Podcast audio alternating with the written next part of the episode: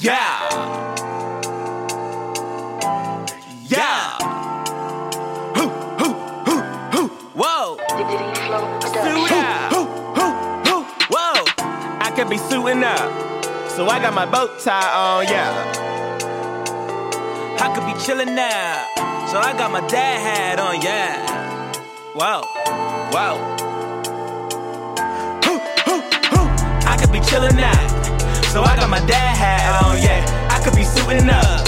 So I got my bow tie on, yeah. Dad hats and bow ties. Dad hats and bow.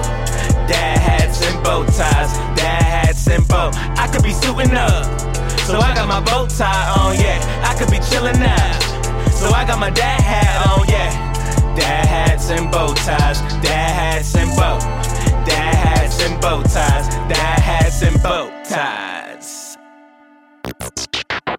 Ladies and gentlemen, welcome to another episode of Dad Hats and Bow Ties. It is the kid XAB. It's your man, distinguished the guy, young world. What it do? It's your boy D Flow. Yes, D Flow is back with us this week. Um, you already know what time it is. We got an all man moment from anybody? Yeah, man. Uh, like like I said earlier, like, I'm very glad that I'm at my new location. But yo, these motherfuckers take forever to relieve you off the floor, bro. Like, yo, what's up? Like my last location. I mean, you know, a lot of motherfuckers there wasn't shit, but at least they relieved you on time. I mean, this location, everybody's cool, but they just take too long to get you off the floor. So That's the trade off with We gotta do everybody cool. They everything is cool. That's right, right, right. Getting That's being on time is is like- cool. yeah, everything Right. cool. Right, Mu- like motherfuckers is too cool for school. I remember my first week there. My my uh my manager was like, "You notice that there's that there's a lot of women here." I said, "Yeah." He said, "Be careful." I said, "I don't do that type of shit at the workplace. If it's too close to the bread, I'm good." He was like, "Okay, I've seen a lot of black men fall here. Don't be one of them." I said, That's "Not wow. me." I what said, "Not yo, me." I don't be have having time the weirdest shit. conversations at your job, bro. Yeah, I don't Yeah, know, bro. yeah, yeah, yeah. It be, it be yeah, different. yeah, Them be different types of conversations. but, like, Yeah, nah, because he sees he's an older guy, so is, is, this is more of an OG talking to like a, young buck, which would be me. So he's just telling me there's a lot. Basically, he's saying there's a lot of temptation here. Just come to work and do your job. Don't fuck shit up if you have something going on in your personal. Because I've seen a lot of people fuck their shit up and then they blame it on the job when they gotta be blaming it when they should be blaming it on their penis. Is basically what he's trying to say. Now, I believe him because there definitely is temptation there. This building has way more women and there's way more um there's way more people that's around my age group. There's a lot more people that's around. Me, so I'm like, oh, okay. I, kind of see what he's saying. I just go to work and stand up for eight hours and just say good morning, good afternoon, good night. I don't do nothing else. That else. I hear you in that one. Smart man. Yeah. Shit. Smart man right there. Uh, anybody else? Listen. I don't even know if I have an all man this week. So D Flow, you got one? I nah. Nah, this nigga X took a long pause. D Flow said nah, and they both connected via Zoom. Like they both linked via Zoom. If you got something to say, Flow, just say it. Nah, I'm chilling, man. I've just been working, man. Just Yeah, been I'm trying, trying to to get think. this shit together. I'm just Yeah, trying to I'm- think I'm- of. I don't got no wild, out of the ordinary shit that's been happening lately. To be honest, everything has been kind of, kind of smooth. Just been trying to do what I gotta do. So Shout out No- to no sh- sh- obnoxious Shout out things. to D Flow. Shout out to D Flow Studios. You know, you already know, man. Dessert, lights in the background. looking, You know what I mean? looking really nice. What time brother. it is? You know, mm, you But already know, man. yeah, I don't. Really I don't. nice. I've been listen. This shit going on that just does not involve me. it doesn't involve me. So I'm just staying away from. I'm staying away from all shit that don't got I hear that nothing to do with the boy over here. Okay, so you know what I mean. So, Like, welp.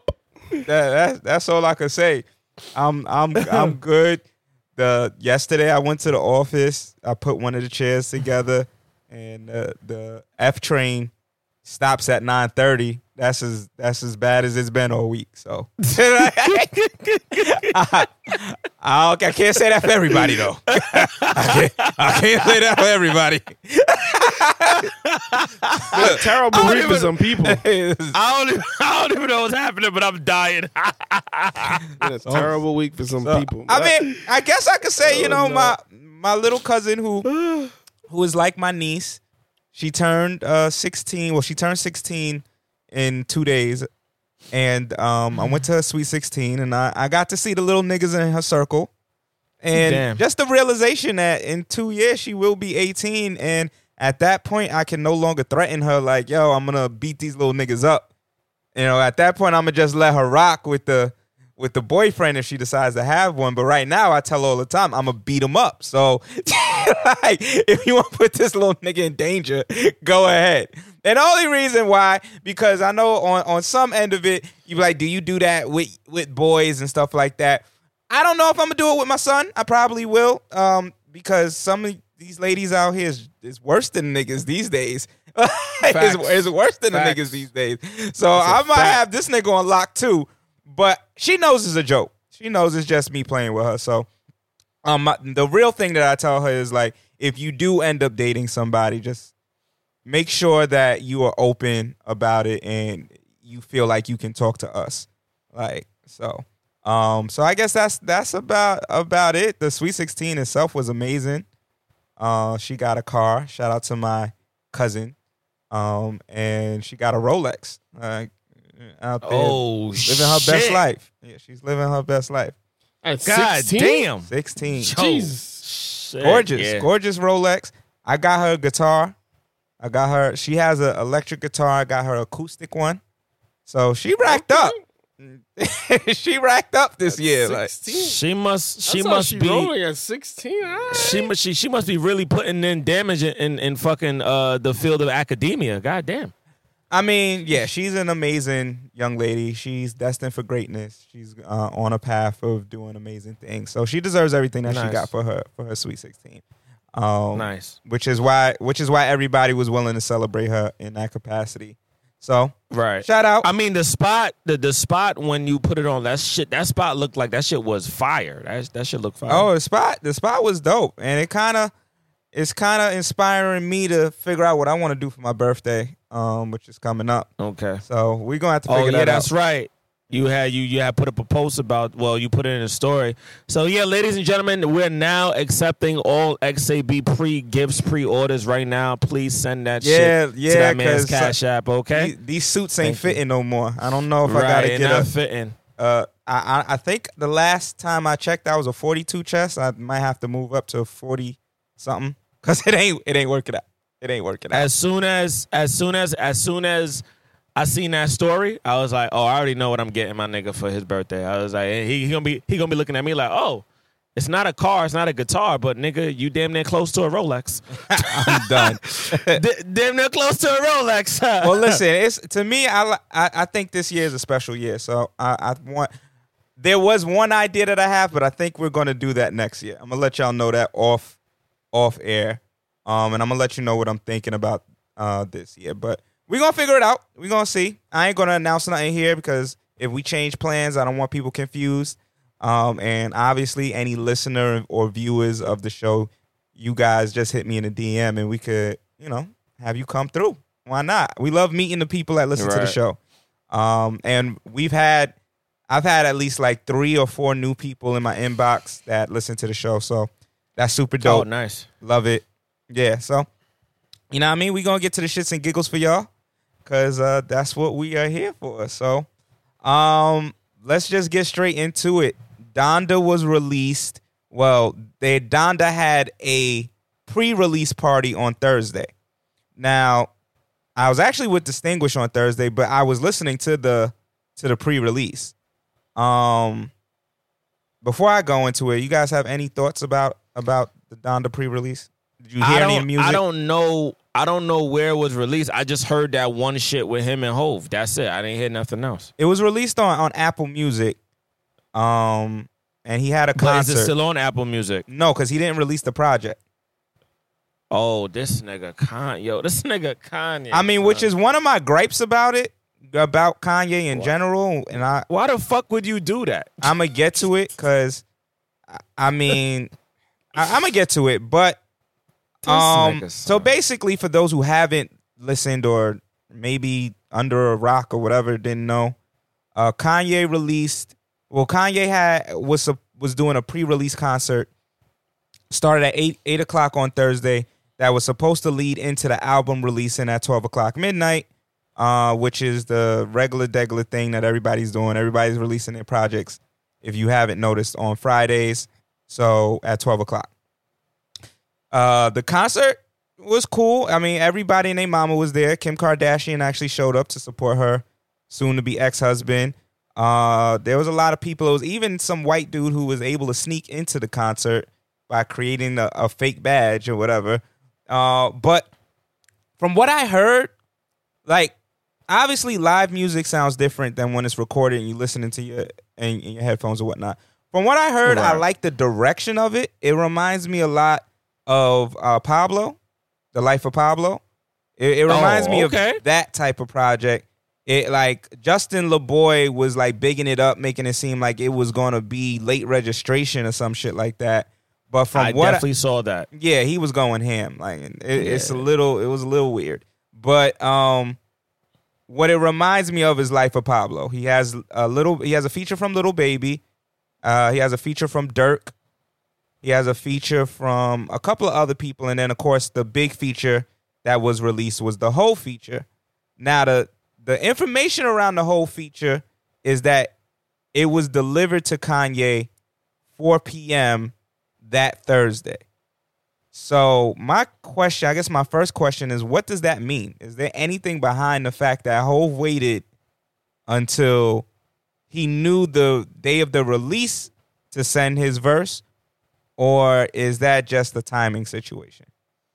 Um, first, first off, before you go, D Flow, Jay Z still doing music with Kanye? Well, in the verse, I mean, you heard the verse. He said the the throne might be back. Right, but how did we get there? The la- last we all was informed via the internet. Hov, Hov hasn't spoken to that man. Hov don't even let the kids play with that man. Kids. That's the last we got. Yeah, but they they listen, man. At the end of the day, business is business, and I'm pretty sure the industry is is big, but it's small at the same time. They they were running to each other at some party, and you know they probably chopped it up and were just having a conversation. I mean, if they're real friends, like they have projected through all of these years, it, it doesn't surprise me that eventually they would get over whatever differences that they had. Um, I mean, a lot of people are obviously saying that coincidentally this has happened as soon as the divorce papers are put in between him Yo. and Kim Kardashian. yeah, it could it could be that they just didn't fuck with Kim. And it's it's possible, and I don't think it's because of Kim.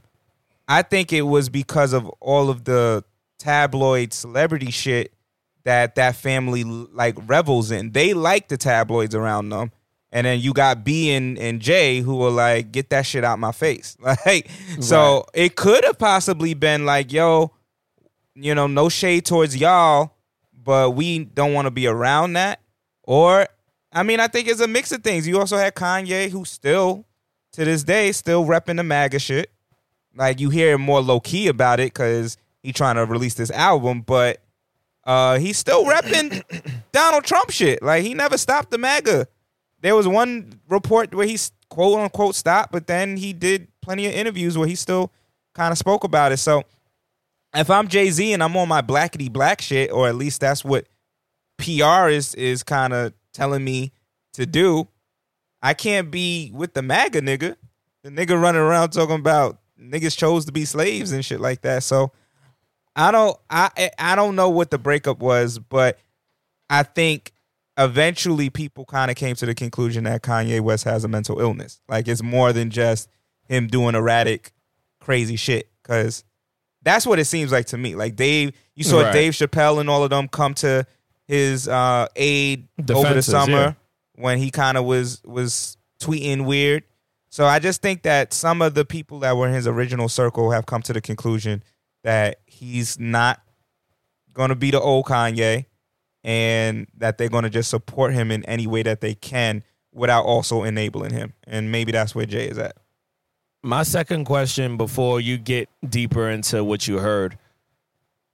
This is a very important question, especially for our Christian listeners that probably should not be listening to this podcast. But hey, to each his own. I'm not your maker. Um, is there cursing on this project? That's a yes or no. Not directly from Kanye. Anybody. That's a yes or no. Yeah, there's cursing on it. Okay, so this is not a Chris. So this is not a Christian album. All right, Christians, sorry, that nigga's back to secular. Now, if this is what X is gonna talk about, you fucking heard it here first. I said, if Kanye goes through with this divorce, there might be a chance the nigga might come back. He might he might come back. X was like, ah, I don't know. If this is that project, you heard it here first on Dad Hats and Bow Ties. I said the nigga was coming back. Uh, well, lyrically, lyrically, I never well, said no, mentally. That's that's the thing. I mean, there Kanye lyrics didn't really stand out. I mean, I'd have to hear the project again because, like I was saying, uh, the live concert experience, hearing it acoustically that way, it's kind of hard to pick up everything that's being said. Uh, and then with the with the notion and the idea that you would be able to listen to the album later that night, you kind of just listening and seeing what's next. You're not picking up every bar that was dropped. So, from what I heard, Kanye did more crooning and singing than rapping, and that's why it kind of sounds more like Life of Pablo than it sounds like you know late late registration or even graduation. Like he didn't do that much rapping from what I heard. A lot of the features did more more of the rapping. Kanye didn't curse, um, and so no, I don't. I don't know if it's that project, but I feel like it might be better than the last two projects he put out, which is the gospel album, and then Yay, G- uh, Jesus is King. Jesus is King, And and, Yay, Ye. which were the last two projects he put out. Um, I feel like it's better than those, but I never, I, I never gave Yay Well, yeah, I'm lying. I definitely gave Yay the light of day. Um, I never gave uh, uh, Jesus is King the light of day. I never listened to it. I listened to Jesus is King. I mean, it wasn't terrible, but it wasn't great. It wasn't good. Um, well, m- m- me personally, I mean, this is just me in terms of like, you know, I don't think I don't think we have this in hip hop. The the closest person to do it, and then he stopped. And he when he came back was Mase. Mase left uh, rap music years ago. He he had did an interview with uh uh Big Tigger in, in the rap basement. For those of you guys who remember, we're going down memory lane. We're going down to uh, BET channel forty two. If you guys remember, we're going way back. Mase put out a gospel a, a gospel uh, album, and Mase said he was never coming back to hip hop music. And then lo and behold, few a few uh, years later, Mase comes back as Murder Mase, and he signed to G- G Unit, talking about "Are you a window shopper?" So I don't know. I think Kanye, um, if he's if he's fully gonna come back and give us a secular project, a hip hop project, um, he, he he doesn't have to curse, but he needs to rap. And if he's not rapping, I don't want to hear another album from Kanye West. I'm good off that. If if you're gonna make beats, just make beats. If you're gonna still produce for artists, still do it. I don't want to hear no more rapping because now you don't have anything else that's really hindering you from making the music or the creativity you want. Um, you I don't think he ever did as- though. Really and truly, Huh? I don't think Kim was a hindrance, bro. Honestly, No, no, no. I don't think Kim was a hindrance. I think Kim was a fucking eye opener.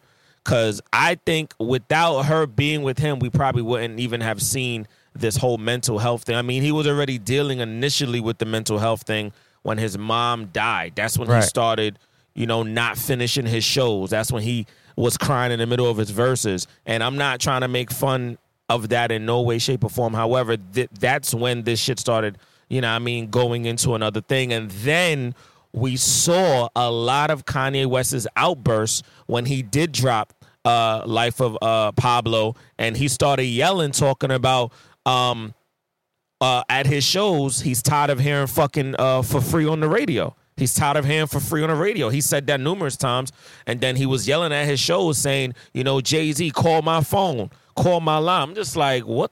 well, what's remember really he was implying that Jay Z was going to send shooters to come take him out. Right, and I was right, and I was like, why would you? on graduation, you have a song called Big Brother, which is the 13th song on that project. And the whole record was dedicated to Jay Z. And you call this man your big brother, and then years later, you you think this is gonna be the same man that helped give you your deal? He's gonna send shooters to you, Kanye? We, nigga, we know that was the devil talking. we know that was not that was not him. That that, that was definitely not him. So I, I hope he knows what he's doing because um the the, the fans need they shit, bro. the fans Well, need they their music. That's my problem with the whole scenario, bro. Honestly, like this kind of rubs me the wrong way. Is everybody does give Kanye multiple chances, and this is no different. And like with this, the man always talks about he's gonna drop an album, then it doesn't drop. This one time, everybody is hyped for this album. Like everybody from the blogs, Yeah, everybody. to the the casual Kanye listener to the diehard fan, everybody is kind of like, you said some dumb shit and you've been doing some dumb shit over the last couple of years, but we gonna listen. You ran for president, you lost terribly, you you did the MAGA shit, you said some wild shit about slaves maybe a couple months ago again. Like, we're gonna just we're just gonna throw it away and just give this project a chance. And lo and behold, Kanye Kanye's and does not deliver the album. And now they're talking about it's coming out August 6th. Now, August 6th is basic practically two weeks from now. And the and the the hype about this shit gonna die down. Like it's already dead for me. I, Friday I refreshed my shit all night. Did not see the album. And by Sunday, I was over it. I don't like. I don't know if I care. The only way I am gonna care is if we get more surprise versus like what with the whole verse. And my I was about question to say, is, only way we should care is if we see some visuals too, bro. We need we was about to need say like two videos to drop. The visuals is going to take it to the next level. We see We need visuals. two I videos think it's to going to push the. It's going to push the release because people are going to be like, "Oh, word!" Especially if he drops a visual of him and Jay, and Jay is really in the video rocking out with him. It's going to make the project. I can a see that. hyper. um, but my question is, do you guys think there are more surprise verses with big artists that we don't know about, and that's why he pushed it back? Because that's my And Drake going to be on it. I was just about to say Drake is on it because I'm I'm going back to a reference track. Remember on uh what's the name of this song that's on Scary Hours 2? Uh Needs and Wants. That part in the song where where where uh Drake is like uh I'm paraphrasing. He said he want to go to Kanye to ask him cuz he, he needs some more Jesus. Um Right. that part I'm like s- something tells me that he's in communications. with Remember, him. him and Drake were working on songs. Drake Drake was Yeah, out in yeah. Wyoming working on songs with Kanye when the falling out happened. when the falling out happened. So This is true. Like So we got prob- songs together. We probably might hear old records. You're right. We might we might hear old. yeah, something might have got cleared. The last Super- He might have cleared something. Um, I mean, is that mm, Lil Wayne might be on some joint? Maybe. I feel this is what I feel.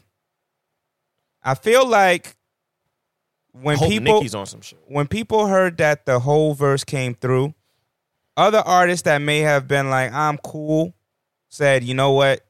Yo, go ahead and clear that track." And somewhere along the line that night, Kanye got that information.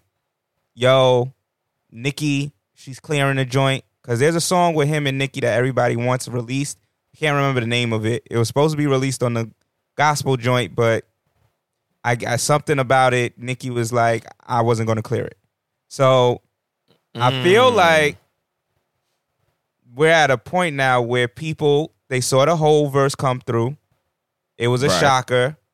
And there Right. might have been four or five records that maybe people were holding up the clearance on. Could be Drake, could be Nicki, whatever. And seeing that whole verse come through made them say, you know what? I'm gonna do it. Go ahead. Go ahead and clear that track. That's what I feel is, is happening here. That's Do the only thing that do- makes sense. Do we think there is a record about the marriage? Supposedly there is a, a, a sentimental record about the marriage, but nothing negative about Kim. There was a blog going around saying that he was saying like some wild stuff about Kim, but then his camp came out and said there's nothing wild about Kim, but there is a song about the marriage and I guess how hurt he is that it's over. Uh, I mean, I think he outside of his mental illness is hurt, but his mental illness is what hurt that marriage. So I hope that is being shined and discussed in these lyrics. First of all, he got to keep it 100 because when Jay dropped 444 and dropped that uh, song about, uh, uh, uh, uh, I- I'm going to say allegedly because he didn't say these words, but he was alluding in these verses that he may have stepped out on Beyonce and how she was going to leave and shit like that. That nigga went in on himself. Right. There's no- so I hope Kanye does that because in the past when he's he's he he he has a tendency of talking about himself, which I like to do sometimes when I rap in third person, um, you know, on his self-reflective shit, but really hasn't been doing that in a while. He's just like you said, been doing goofy shit. So hopefully that Kanye is on here and not this other nigga that's named Kanye, because I don't know what this nigga that's Kanye is doing, bro. I'm Yeah, dead I can't- Yo, I can't get- niggas just want rapping. I can't get Yay Kanye again. I I mean the Yay Yeah. project had one or two little sleeper bangers on it, but I, I can't listen to a to this nigga screaming on tracks and saying a bunch of nonsensical bars. I know he's not gonna do Yay again because supposedly he's not cursing. Um and he I didn't hear him cursing his verses, but I did hear the features curse. Um I, I think I think this project has a lot of screaming on it, man. Because he did it on he did it on Pop's project. yeah, he did You scream know on pop he, shit. He did it on he did that shit on Pop, and the minute I heard, it, I was just like, "Is this Yay?" And that same song, I think, is on Ye's project too. He played it during the, the concert. I don't know if that means it's on the project or not, but he played it during the little concert shit he did. So Yeah, I wasn't I wasn't too happy with the way he was on that chorus. I was just like, "Damn, son, fire song." Don't get me wrong.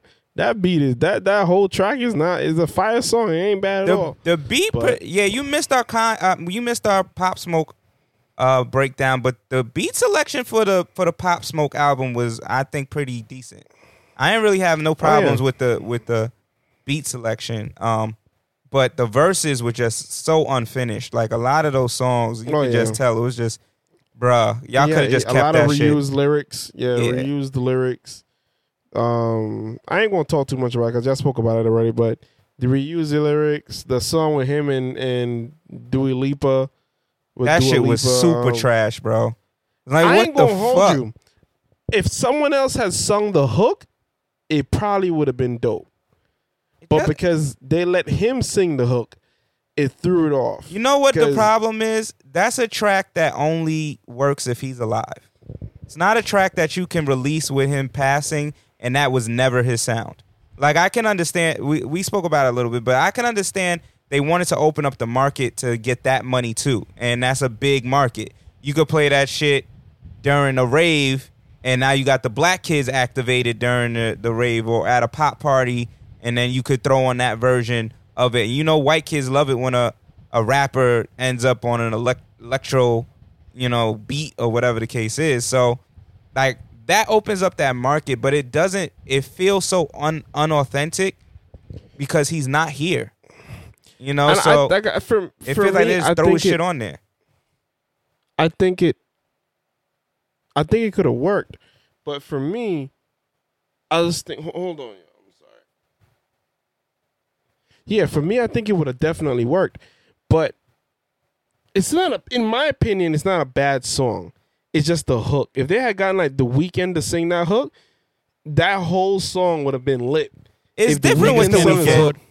Niggas can't Huh? afford the Weeknd, bro. Yeah, I No, mean, nobody- it's, nobody- nobody it's definitely afford a different song with the Weeknd, but to me, it's still just a little unauthentic. Like it would probably work a little bit better. One, because the Weeknd is black, and and two, that would make the song more so of this no new pop era, as opposed. I mean, it's not even a pop song. It's like an electro dance beat or Yeah, whatever. It's a, it's a it's a downbeat. It's an electro downbeat track. so but it it it would have sound it would have sounded good if because I heard it on the radio over the weekend a few different times on Z100, and I was just like, I could have heard I could have heard Weeknd singing this hook and him still him him still doing his verse and Dua still coming in on the first verse, and it would have been a dope track. I mean, it, it- either way, to me, it sounds more authentic if you have the Weeknd or Rihanna on it. Yes, because it still it still seems more of the culture. But to just Yeah. have Pop on it after his death, and he's never done a song like that before, like it, it just feels like a money grab. It does. Yeah, It feels unauthentic, inauthentic, and it feels trying like to recoup, man. yeah. And I I get it. Trying Like to recoup. it could have been a whole we spoke about it um distinguished and i it could have been a whole plan with it like yo we're trying to get the family as much money as possible so we're gonna do everything that we know makes these records go gold and platinum because i'm sure that shit is gonna end up going gold regardless like is the market that electro market is just too big for it not to so i feel like that's gonna happen but it just as a like a lot of the street level fans, they looking at that and they're like, "Yo, Pop would have never did this shit."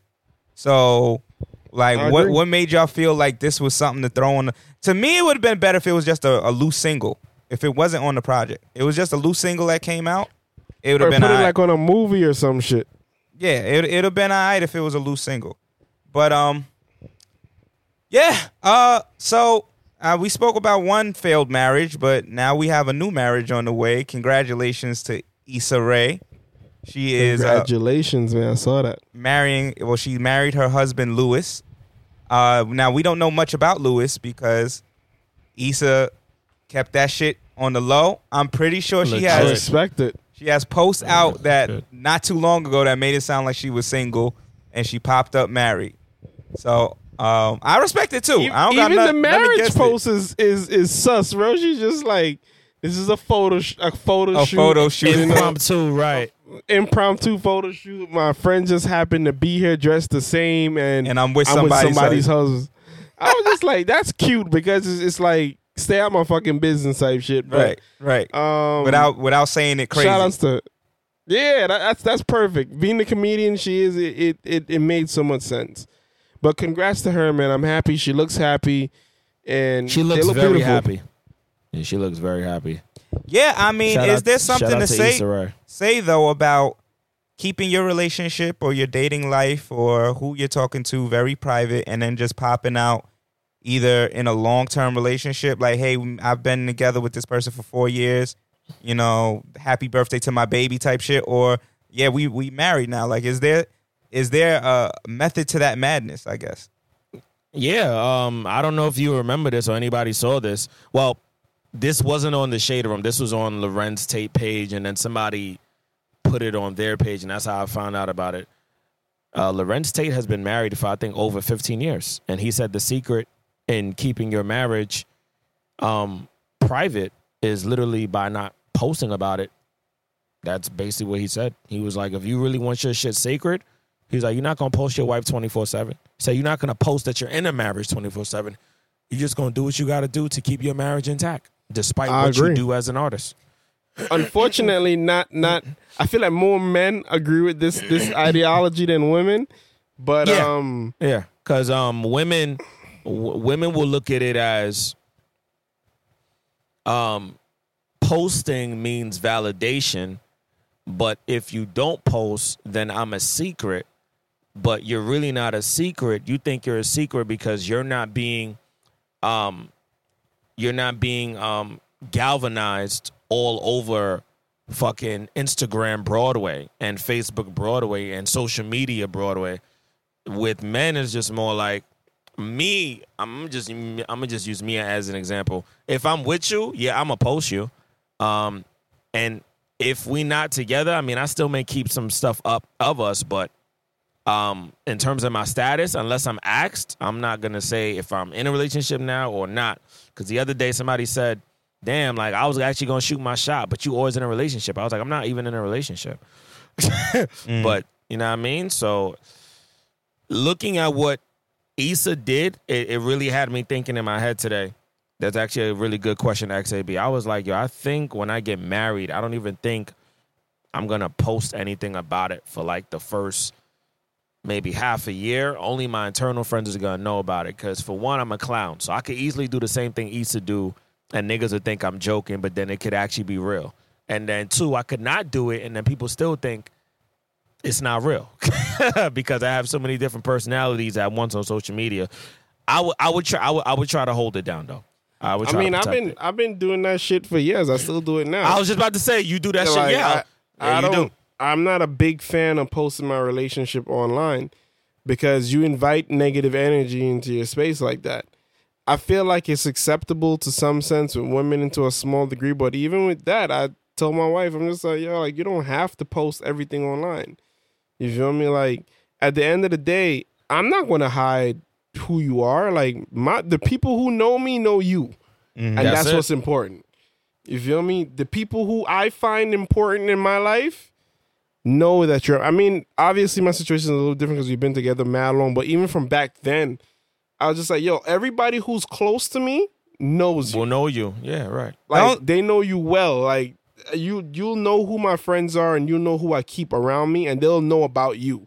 I only have a You little bit of pushback, um, because I do think that there is a balanced line between keeping somebody a secret and just wanting to keep your relationship private, and that that line can be kind of crossed. Like I think, I think that we've all seen that too, where niggas will act like they fully single on the on the lines on the in, in, internets on the grams, Mm-hmm. and they got a whole wife, kids, girlfriend of twelve years. Like That- that's we the seen goofy it part. happen. You see, that, that's the goofy part. You see, like for me, I, I would do it, and I've I've done this before. Like, I mean, I ain't gonna say I've done this before. I do it right now on all of my on all of the platforms that have those type of information. yeah, You will see married. Right. The minute I speak to a shorty, y'all married. I don't hide that information. You won't see me post about it as much because I just don't want that energy for me personally. Because I don't want people to know what's going on in my personal life. I want you to focus on what I'm building. Because one thing I don't like about social media, if you put your family life on social media, to me, it, it distracts people. Because to me, it's like if all they do is see you post about family and the people you with, when you want to promote something, you don't get that reaction no more because all they want to see is your family shit. And I think see it depends on- so many people. it depends on who who's following you. Like it depends on how you build your fan your your base on the social sites. But what I would say to what you're saying is there is also I agree. I think there is also a line to tote when it comes to overexposure to what you're putting online. And that's often like that will lead to the demise of your relationship, in mm-hmm. my opinion. Like if you're putting every argument on social media, if you're putting every good time on social media, every bad time, every time the sex was good, every time the sex was bad, every like if you start leaving hints, there are snipers and sharks out there. They see blood in the water, they slide into your DM. come. Yo, That's I- I- it's crazy that some homeboy said that to you. Like I would never say no shit it. like that. and that's why I, I would always say this to, to most people. I would say, like, yo, if you're in a healthy relationship, you don't got to post all the time. Do your subtle reminders to let niggas know, yo, I'm still with Shorty. I'm still with, I'm still with homie over here. Don't forget that I'm in a happy relationship, but you don't got to broadcast it as often. You feel me? On the important times, then I would say, yeah, you should post. It's her birthday, it's your anniversary, just to remind people that you're Yeah. still in a committed space. Yeah, and I You feel me? You, you know me. I don't put my dating life out there at all. Niggas don't know who I'm dating, who I've dated, when I've dated. They don't know shit because I don't put that on social media as often. I'm as ever like I. But I feel like when I'm in a relationship, um, I would post more in that regard. But again, I'm not posting everything. I'm not going on my story like if I have an argument, or me and my girl get into an argument. Yo, Subs. women does da da da da like women do this da da da da or I, I, I hate it when like yeah subs and all. I'm not doing that. Like we're gonna handle our shit internally, and uh, outside don't ever need to know any of that. And that's different from like painting a perfect picture because I'm not saying that. I'm not saying fake the funk, but I do feel like there's a there's a difference between hiding somebody and um, just keeping it private. You know what I'm saying? But and I also think there's a bit of a double standard there because if this was a nigga, they wouldn't be celebrating it as much as is being celebrated on social media right now. Like right Facts, now, a lot of people are saying, "Yo, Issa's a G for that. Issa is amazing." Like how you you just you you keep it low and then you pop out married. That's what's up. But if this was a famous nigga, oh my god, that would Oh, yeah, not that be would- the case. Yeah. Oh, you why are you hiding her? She's so beautiful. He gotta have three bitches on the side. Like Yep. they would have Yeah. been Yeah. they would have been talking mad shit. And, and literally sometimes it's also to stop if when imagine a nigga like Michael B. Jordan pops up and just be like, Y'all married. Nobody knows about his girl, no nothing. Do you imagine the amount of wild shit they would tell her? That man don't love you. Yeah. Da da da da da. They would also trash her. Yep. How could you, You be with me? a man that's not uh not what's the what's the word? Uh not excited to be with you, not happy to show you off. Like it's just there's a I'm little like, bit if of y'all a don't get y'all single asses out. it, it gets a little wacky on the internet, which Y'all didn't see, y- y'all didn't see that brand new meme that women have created today about men. nah, as, which one? as per usual. The meme goes, and I quote: "I don't give a fuck what this generation says. Men will always be the provider. Period." I mean, I don't have a problem with the I No, but- the, the, but basically what they're saying is the upper echelon to that is I don't give a fuck about gender roles. If the woman could do it or if she's making more money, no nigga, you still got to play your role and be the provider. Yeah, but what I I'm think saying that's is, what they're I don't, saying. I don't have an, a, a a huge issue with the provider shit. My only thing is, I feel like both terms are interchangeable. I think that we are. I think people are hiding behind certain terms to get what they want. Right by by Mm. claiming provider is finances, you get a nigga to provide all of your financial needs and claim that that's what he's supposed to do as a man. But when you think about it, nurturing and, and providing are the same fucking thing. I've been saying that for the longest time. We just make one sound feminine and one sound masculine. But when you break down the core elements of both of them, you're you are nurturing when you provide and you are providing when you nurture. Like there's no way of separating the two. We just are dictating which one is really and truly a masculine a masculine version and we call that providing and which one is feminine if a woman is cooking then she is providing food for the family but we say that's a feminine thing and that she's nurturing the family no that's pro- that's providing my um, so so yeah i don't i don't have a problem because at the end of the day you're supposed to provide for each other that's how i see it but to to your point yeah, that whole like we just gonna force the niggas to feel like they need to hold exuberant amounts of financial burden. I don't 100% agree with that. I never will. Not to say that I won't provide for the uh, people in my life because that's all I do. like any any woman that has dealt with me on any level knows that at some point I'm definitely holding the burden of that relationship financially. So like I that's not even that's I don't have a gripe because obviously I do it. But when we break it down to the core elements, like nah, like let's not act let's not not appreciate the fact that men do that. That is my number one issue with it. Let's not act like men ain't shit and this, that, and the third, but or tell men how they supposed to go on a date with you, but you not bringing your pockets to the date. How you gonna tell a nigga, yo, you didn't spend enough on a date when you never spent anything on a date? That that I don't saw- that ain't it. I saw a meme. I I, saw a meme like that today. That shit was wild. I don't even like engaging in those conversations with certain shorties because for me, the way I look at it, it's a two way street. And I don't know, I've been singing this shit for a minute. I have no problem being a provider. Just play your role. You want me to play that role, then you got to play the next role to too. the T, and and not too many, That's not the- too many men can play the super provider role to a T, and not too many women could play the quote unquote nurturing Nurturer to role the T. to a T. but, but Because but- you but- can't but want me to X- be the provider, but you can't cook. You don't know how to clean. You barely can wash some fucking dishes, but you want to. You don't Talk like about taking care of the kids. You don't want to be around the dead. kids. You would prefer like the family members do that. So what exactly are you bringing to don't the table? Don't want to cook. Always want to eat out. Like, Yeah, but you want to talk about me paying all your bills, Paying all your bills how to fry and providing you? Chanel? Oh fuck? nah. You want a trick? Like let's let's keep it a stack. That's You it. want a trick? That's it. Then Hey. then and that's what you want. Then then say that. But don't come and hit niggas. I don't care what nigga nobody say. You gotta be the provider. All right, ho, no problem. If you not providing, you a broke nigga. then then I'm then you just gotta call it what it is. Then then you you a bum ass bitch. cool. and that's and and that's and that's what I was trying to allude to.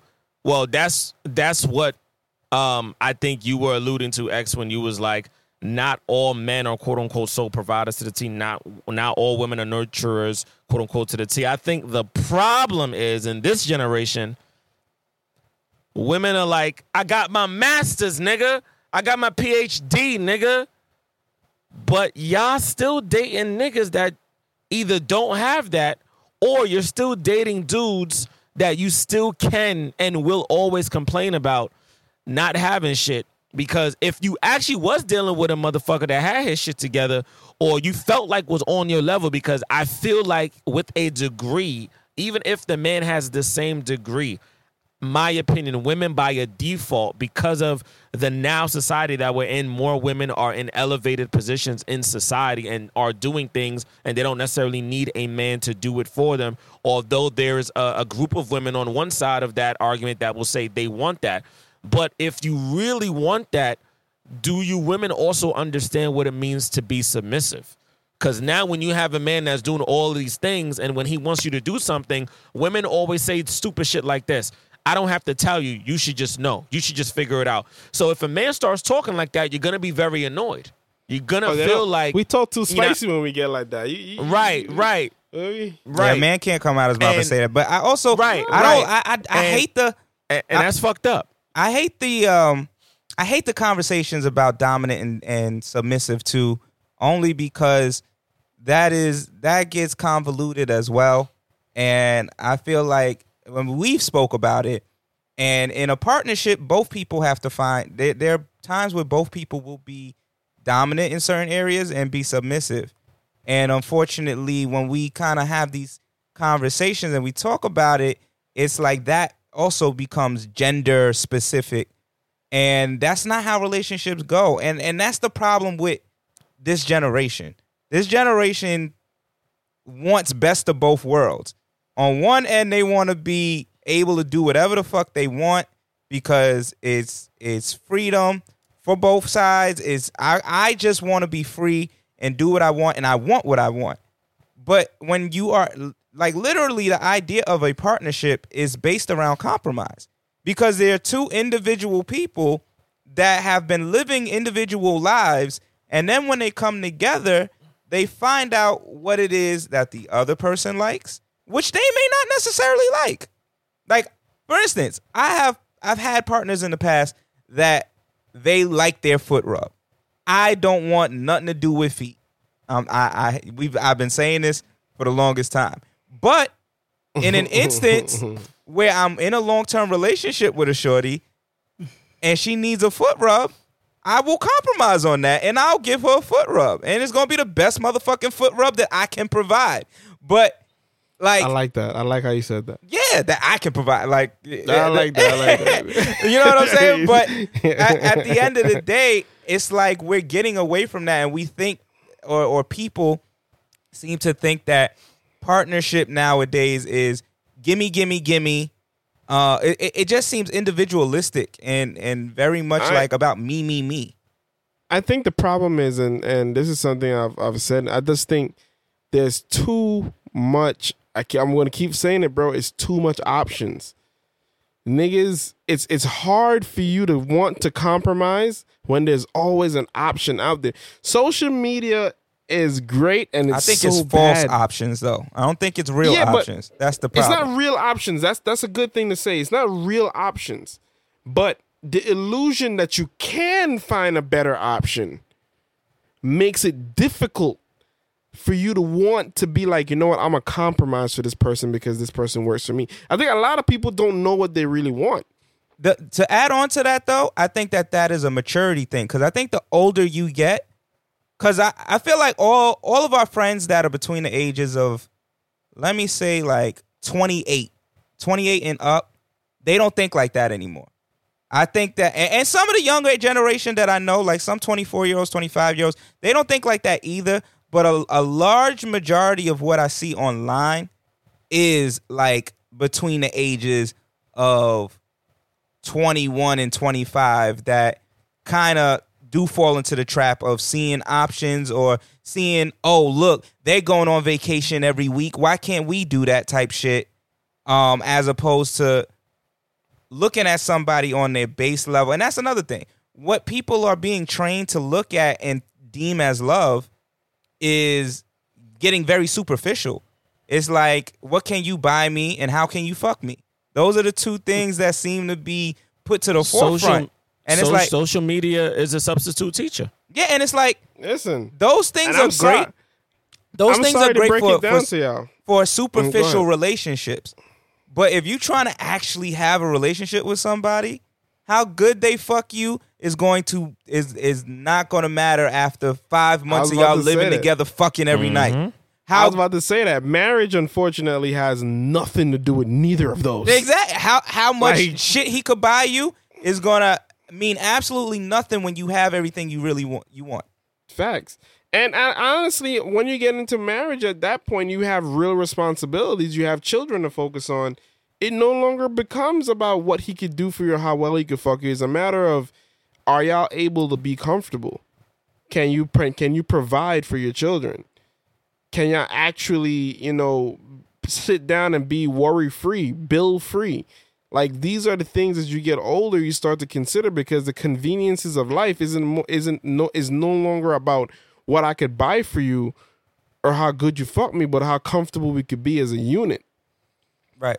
But a lot of people don't think about those things. A lot of people just concerned about, oh, well, you're, he doesn't buy enough for me because you're on social media worrying about what this goofy ass nigga who don't spend this two weeks paycheck buying his girlfriend some goofy ass shit for five for fifteen seconds of fame Yeah, to get reposted on Instagram. to get reposted on Instagram, but can't can't fucking buy lunch for the next two weeks after and, that. and these niggas is Yeah, fucking on yeah. an air mattress.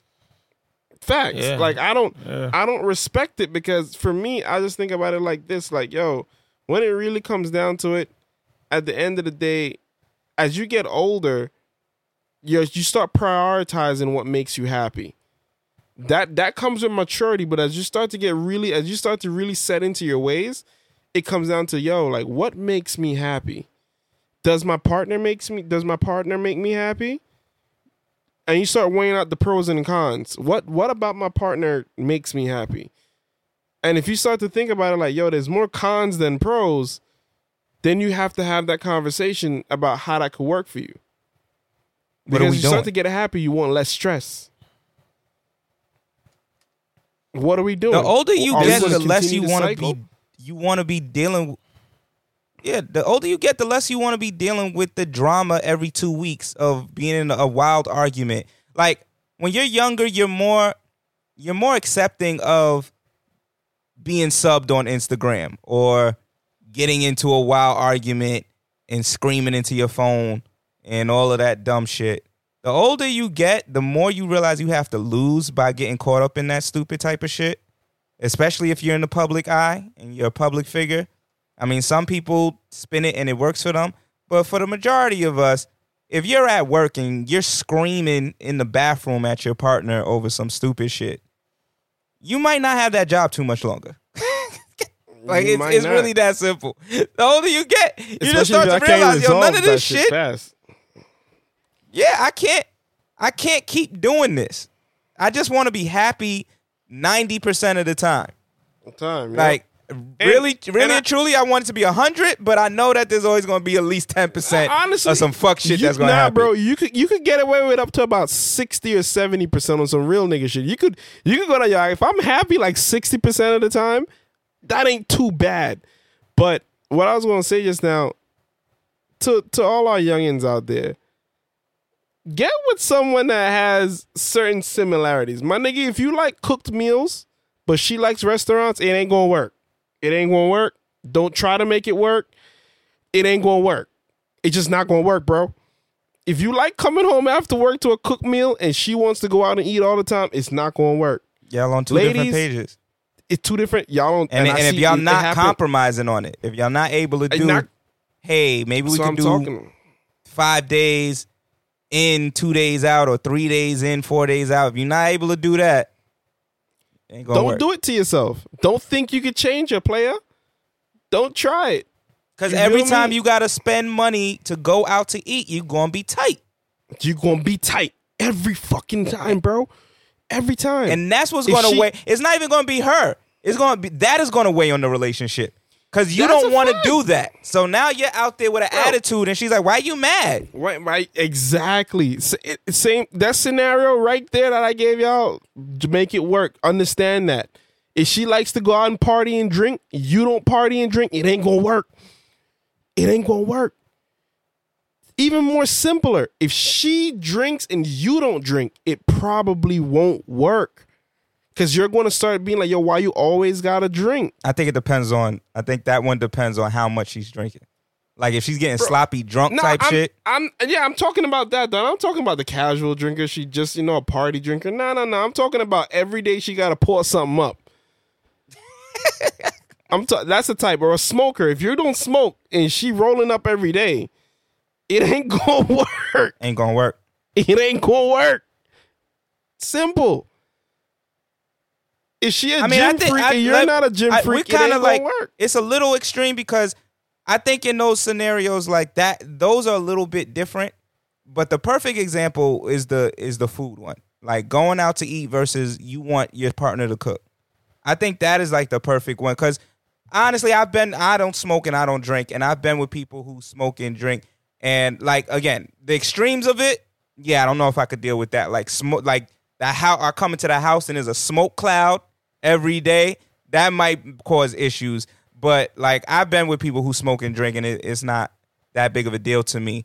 However, though, there is a conflict if one, you're quote unquote the provider, and every night it's like, hey babe, I want to go out to eat. And you like, but I want to cook meal. That is going to become a problem. Facts. It, it becomes an issue, man. It becomes an issue, like especially when y'all start living together, because you're gonna come home from work and you're gonna be like, "Yo, I'm gonna come home. I'm about to cook some shit up. Oh, I'm about to make this shrimp scampi, man. I'm about to put these noodles on the stove." And she's like, we eat. I want to go to Buddakan. I want to go to Buddakan, and you're gonna be like, "Yo, I could, I could get some mashed potatoes, some scallops. I, I could I'm gonna throw some up. steak on the joint. I'm gonna What's, chef what's this your yo, favorite? be a- What's your favorite shit on the menu? I can make it. Fact. Oh, some grilled shrimp? Oh, say no more. I got the George Foreman right here. What you talking about? I'm about to go do this shit right now. Oh, you want some Rasta pasta? Oh, let me go get this shit right now. You know, some al dente noodles ain't hurt nobody. Listen, it, it just don't work. It don't work. It don't work. I'm sorry. It won't work. You- But you it- can try to compromise, but if that's what they're into, that's what they're into, man. And I see mad dudes try to try to make it work, but I It- think you gotta so I think the main piece about it is if it makes you unhappy, right? Because we're saying it won't work, but there are scenarios obviously where it could work. If it if you're unfazed by it, then cool. But if whatever it is that makes your partner happy makes you very unhappy, that is not going to work. Like if if if you are very unhappy on vacations for whatever reason, and your partner likes to go on vacations, that's going to be a burden on the relationship at some point. And if if that your partner does not want to compromise on that, and you don't want to compromise on the fact that it doesn't make you happy, eh, you're going to end up distancing yourself. And then the problem is, this is where the social media uh, choices comes into play. The problem is, she's constantly being she or he is constantly being bombarded with images of people that they deem they'll have a better time with doing the very same thing they doing with you. So they see their homeboy who or they see a, a dude that they follow and they love going on vacation while you over there being miserable. It's like, man, fuck this nigga. I'm about to I'm about to see what else is out there and see who does want to do the vacation with me. Cause if this nigga don't want to do it, there is a nigga that does. And sometimes that's in spite of all the other amazing things you might be doing for, for them. You might be a great lover, you might be romantic, you might be this, that, and the third. But and I don't really consider this the 80-20, but some would say that this is an 80-20 scenario where that 20% is what that person says, yo, I'm really unhappy with that 20% and I'm going to go. And they sometimes realize that the 80% that you were giving them is not as easy to find in other people as they thought. But yeah, uh, That's how it is, man. kind of to tie that in is Michael Blackson uh, proposed to his girl on the Breakfast Club last week, and he basically said that he's going to be giving up all his side chicks by marrying this woman. So, my question, I guess, to everybody here is. What are the things that you truly should be giving up when you are ready to be in a marriage or extremely serious relationship with somebody? I don't think anybody really gives up side chicks. I don't know I don't- what you're talking about right now. I'm just going to step away. You wanna elaborate? You Again, talking I'm- crazy. uh, again, right I'm a again, I'm a I'm gonna say it again. Yes, it's, it's it's it's coming from not just distinguished New York State license as of this June 28th to be exact, one year marriage officiant is coming from that man too. I don't think nobody really gives up their side pieces. And when I say give up, I don't just mean you stop having sex with them. The communication transforms into something else. And sometimes, from what I've been learning in my one year of doing weddings, six weddings under my belt to be exact, my next wedding is in a few weeks. Um, there are more people who get married knowing that their secrets that they have to keep out of the marriage because they never said it when they were just still dating that person. Because if they bring those secrets into the marriage, it's going to be as if they were never even dating that person. I don't think people change necessarily when they get married. However, the way that they deal with each other, that shit does evolve. That, that it, it evolve. It turns in. It turns into something that I think there's always one person, whether it's the man or the woman in the relationship. One of those two people knows if I say this thing, this will probably set our marriage 10 years back and and we're not even in the first 10 years yet or if i do this one thing this person will feel like they're not supposed to have this ring on their finger at least not by me. Maybe they're supposed to have it but not by me. I some way kind of just dealt with this and not in a toxic way just in a way that the person felt like you know what? I think is best that this not be brought up. Because I, I hear people when they say i'm a faithful person. I never cheat on my my partner or or i never cheated before but yo everybody withholds information and everybody fucking lies to an extent there is nobody walking the face of this earth that has kept it 100% with the person that they're with even with themselves so to believe that we're giving up side chicks, Michael Blackson, my brother, you're not fooling any fucking body. I'm sorry, you're not fooling anybody. I don't agree. Yeah, but I don't agree.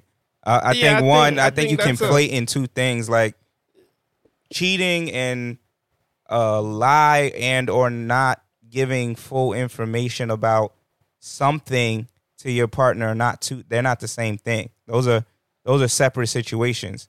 Um, and then also, I I feel like people do give up their side chicks. Like it, it, it really just depends on the relationship. Um, Yeah. that's that's. I think, and in my opinion, all right, maybe in your opinion, side chicks, at the end of the day, if you gave up fucking with them on an intimate level and you don't deal with them to the capacity that you once used to because you're protecting the sacred, the, the, the marriage itself, if those women are still your friend, that's up to you if you wanted to still remain in communication with those women, as long as it doesn't interfere with your marriage or make your partner feel uncomfortable. You feel me? At the end of the day, nobody's perfect. Everybody lies. Yeah, that's that's we're humans. We're gonna do shit like that. We could never be fully honest because we're still considerate. Because if you are keep if you do That keep part. it a hundred with your partner and you lose consideration, you also lose the basics Decency. of actually respecting them. Yeah, there, there's decent. I mean, I think it. I think sometimes we conflate it, and it's probably a different word for it other than lying. But let's just stay in the realm of lying. Like there is a decency sometimes in not going ham and telling the hundred percent truth of what you a, a are feeling, because sometimes a feeling is not the truth, and two, or what you think, what your opinion is on something. Going hundred percent, uh, hundred miles per hour every time is never going to work for you. Sometimes you have to soften the blow for other people, and that may that may be a lie. That may not be the one hundred thing that you want to say, but at the end of the day, like Flo was saying, I feel like within that is also respect for that individual. So yeah, I might not tell my wife, "Yo, babe, three, yo, quarantine, you didn't put on fifty pounds." I am not attracted to you. Like, you look busted. Like, you haven't done your hair. You don't get dressed up. Like, nothing that attracted me to you in the first place is what's going on here. I would never. Even if that's, I don't even think I would feel that way. But if I did feel that way, that to me is a lack of respect for my partner for me to go in on them like that. I, what I could say is, babe, let's go for a walk every morning. Let, let's, you know, let's do that let's do this. Let's like I'm gonna buy you a couple outfits. Like I want to take you out. Go get dolled up.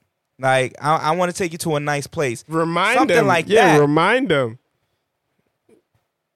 But I'm not. Yeah, I'm not gonna disrespect my partner by quote unquote keeping it a hundred because I think that that's kind of doing the opposite. I think intent is what matters. What is your intentionality behind the the action or the saying? If you are you keeping it 100 just to say that you're keeping it 100? because that's not going to work for you.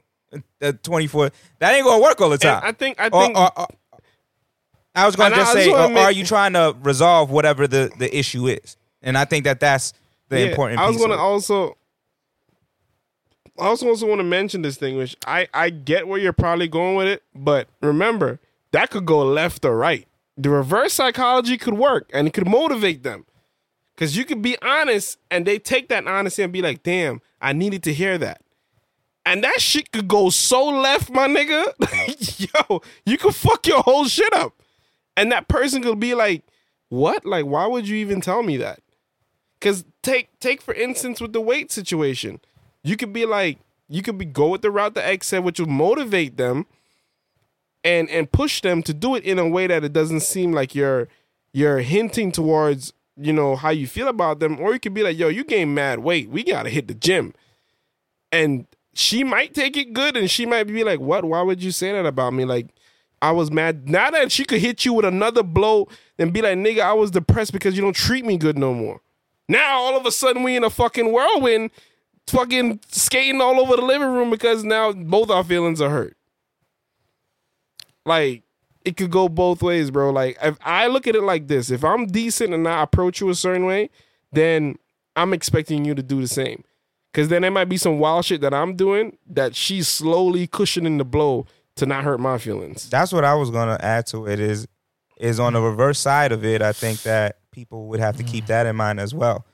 No matter how tough we think our armor is or how much we appreciate the truth, I love the truth. I think the truth, I would prefer the truth nine times out of 10. But that doesn't always necessarily mean that we're ready for it and that we're going to react in the best way once we hear something that we don't like. Um, and so, like, that common decency, I think, is what keeps a lot of relationships, even outside of romantic, going. Because I have to be decent with you at the very least. That doesn't necessarily mean that at some point we don't get to the the deep down truth that exists, but sometimes you gotta you gotta etch away at it instead of just going for the kill. But um, back to the the the side piece joint. I think I agree with Flo to the extent of like, if you decide you want to be friendly with said individual, I've seen people Look, I feel like I've been somebody's side nigga, maybe either unintentionally or, or intentionally. I don't know. But in those scenarios, I've definitely when a certain person got back in a good space and or got uh with somebody, I'm cut off. Or or I, I they are the, the contact to me is very limited. And there's no disrespect to their relationship. And I think that's what determines if you still a side piece or if you a friend or if you just not involved in that situation at all. Are you trying to disrespect the relationship that exists? And I feel like niggas will actively say, I don't want to deal with someone who I know is either gonna A tempt me to disrespect the relationship or is going to be disrespectful to my relationship. Now there are niggas out there that will still entertain that shit. And at the end of the day, we know how that goes. We know what direction that ends up going nine out of ten times. But I do feel like there are plenty of instances of people who will be like, yo, let's say let's say they get caught cheating. Let's say that's that's the scenario that sparks it. And they go, yo, that's it. I don't want to lose what I got. It's over for me and and extracurricular activities.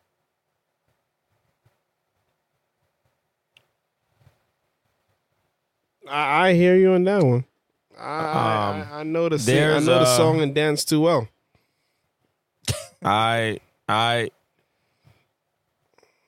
I want to say a lot, but I'm a I'm a hold it down. Say what But you want to say, bro. What you holding Nah, down? I'm a- Say how you nah, feeling, I'm a- player, player. nah, I'm, a- I'm about to say some real shit, but the other shit, I'm I'm gonna just leave it alone. I don't think I've ever in any relationship I've been in ever quote unquote just cut side chicks off.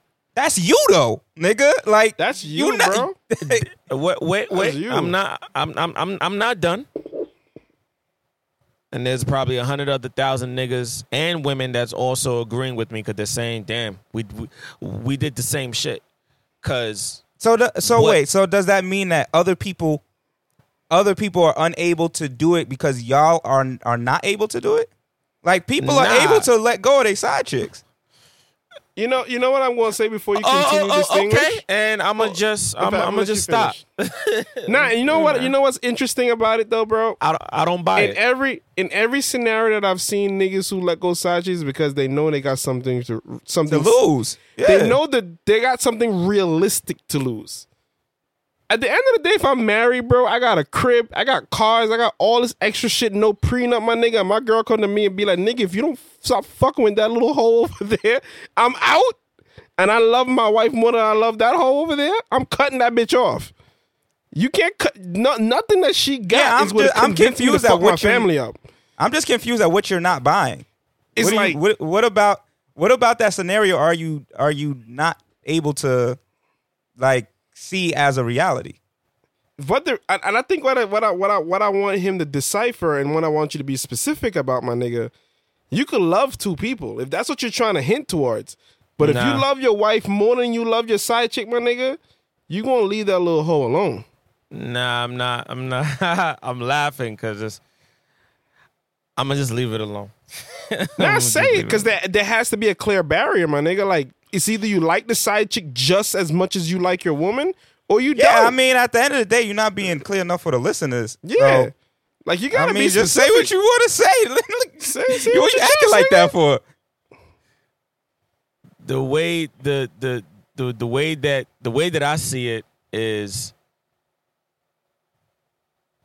from Michael you know from his point of view he's proposing and this proposal is the plateau of now I'm gonna let go of my side chick. Now I'm gonna stop fucking these bitches on the side. Mm-hmm. So when did we when did we make this thing, this institution, this um supposed to be sacred situation with, you know, two people, um, in some states three, four, five. Um, but for New York purposes, two people.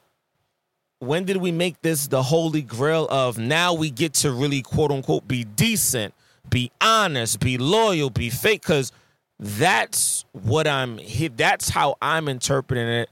That's how I'm hearing it.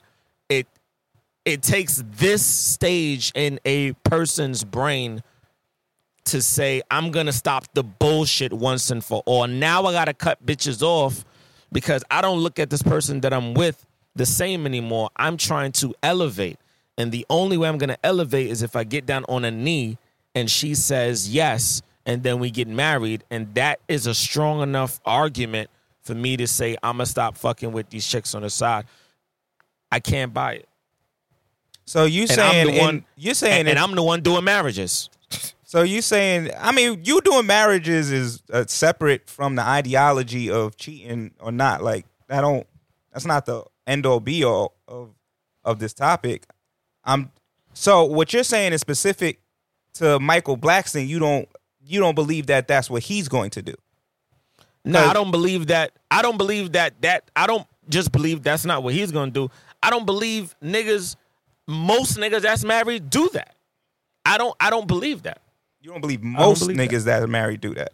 Okay, let, Yeah. me, let me clarify something. Most women and men, you're they- they don't do say is that. that what you're trying to say is that you're confused as to why people use the the the the the the gesture of marriage as a reason for them to decide they they want to stop with the antics. Is that what you're saying? Why do they use that that that that mindset of saying, "Oh well, I'm gonna get married now, so it's time for me to relax"? Is that what you're trying to? You don't understand why that mindset happens?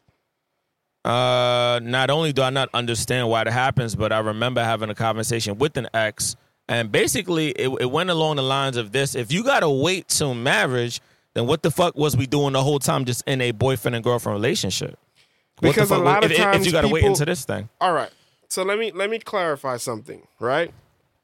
And maybe we're we're maybe you're you're shattering around the word marriage itself but whether or not you're married bro if you're with that person and you make your mind up that you're really willing to settle down it's called settling down for a reason if you really made your mind up to settle down and commit to that person you don't need marriage as an excuse.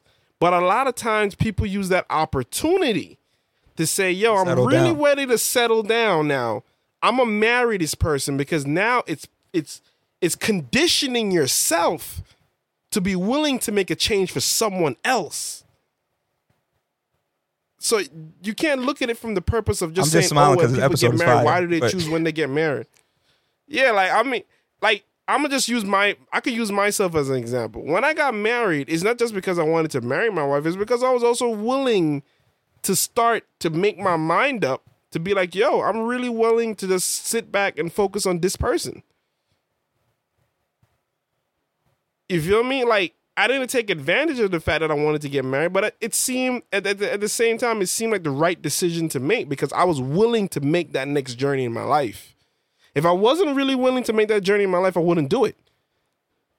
You feel me? So a lot of times I think people take advantage of that opportunity to be like, you know what? At some point you need something to convince yourself that you need to start doing that. Right. Think of it like a heart attack, my nigga. You could get out of weight, get bent out of shape, and be like, yo, niggas be like, yo, you need to lose weight. Or it's not until you get a fucking heart attack and you're like, holy shit, I almost died. I need to calm the fuck down and start losing weight. Things happen in your life that makes your mind that you start to condition your mind to do certain things. These are all choices. These are all choices we make as human beings. But sometimes you need something to trigger your mind and let you start conditioning that thought and that mindset to be like, yo, I'm gonna settle down with this person because this person works for me. Why not take advantage and be like, all right, you know what? Fuck it. I'm, I'm tired of these hoes. I'm tired of doing this all this extra shit. I'm ready to settle the fuck down. But this little one here, I fuck with her. So I'm gonna marry her. Yeah, and I, I, I think Flo, I think you kind of you put it in a, a, a great frame. Um, at least that's how I look at it as well. In terms of everything in life is a choice. You can choose to be a player, player for the rest of your life. Choose to be a bachelor. Choose to have multiple women. Choose to have one woman. What it's choose to never get married, but be with that one woman for the rest of your life in a, a long term. Like that's the beauty of living in this country, especially is that we have these type of choices and not to be, you know, obviously people are always going to have their opinions, but on a federal level, there's no government coming in and telling you you need to get married to so and so. Um, you do get perks for it, but you know, what I mean, you have the ability to live whatever life you you say you want to live, and it's all based on choices. Like for me, I I have in my mind that what I will enjoy the most is at some point getting married to somebody and having kids within that marriage. Now, there are choices that we make every day that might be counted to that, right? But at the end of the day, I do know that when it comes to a little one coming into the situation in terms of like a kid or something like that, life decisions are going to have to be made. You see what I'm saying? Like if if I have a child, I have to now represent myself in a way that I think that that child or I deem that child is going to get the best experience from. And for me, in my mind, currently, running around with a bunch of chicks won't do it for me. I don't think that that's going to be helpful for my daughter or my son. Like, so at that, in in a scenario like that, I'd have to make certain decisions for myself. Does that mean that I wouldn't continue to date? Not necessarily. But would I have to date differently? Probably. Would I have to take other things into consideration? Yeah, and that's just solely off of the decisions that I'm making based off of this new life experience that I'm taking very seriously in my life. Now, people have different values on different forms of relationships. Like for me, and I agree with you, I think that it shouldn't it shouldn't necessarily take like to this next step, but I think we kind of sometimes we're conditioned to think like that. One level is this, one level is that, and one level is this. We we talk about like the talking stage versus dating, and dating versus a relationship, and relating a relationship versus being married. And truth be told, there are differences in all those stages of being with an individual. I haven't experienced them all, so I can't tell exactly what they are. D Flow is the only one that really can. But I do know that when I'm just talking to somebody, the decisions that I'm making in that scenario on how serious that talking phase means to me is what keeps it talking versus what then is like, nah, I'm dating this person pretty seriously, and then I'm dating this person exclusively. There are certain check boxes that I go through that make me say, all right, this is someone that I can talk to. I don't know if I'll necessarily date them. To, all right, I'm going to date them. To, I don't know if this is going to be a relationship though. To, nah, this is the person I want to be with.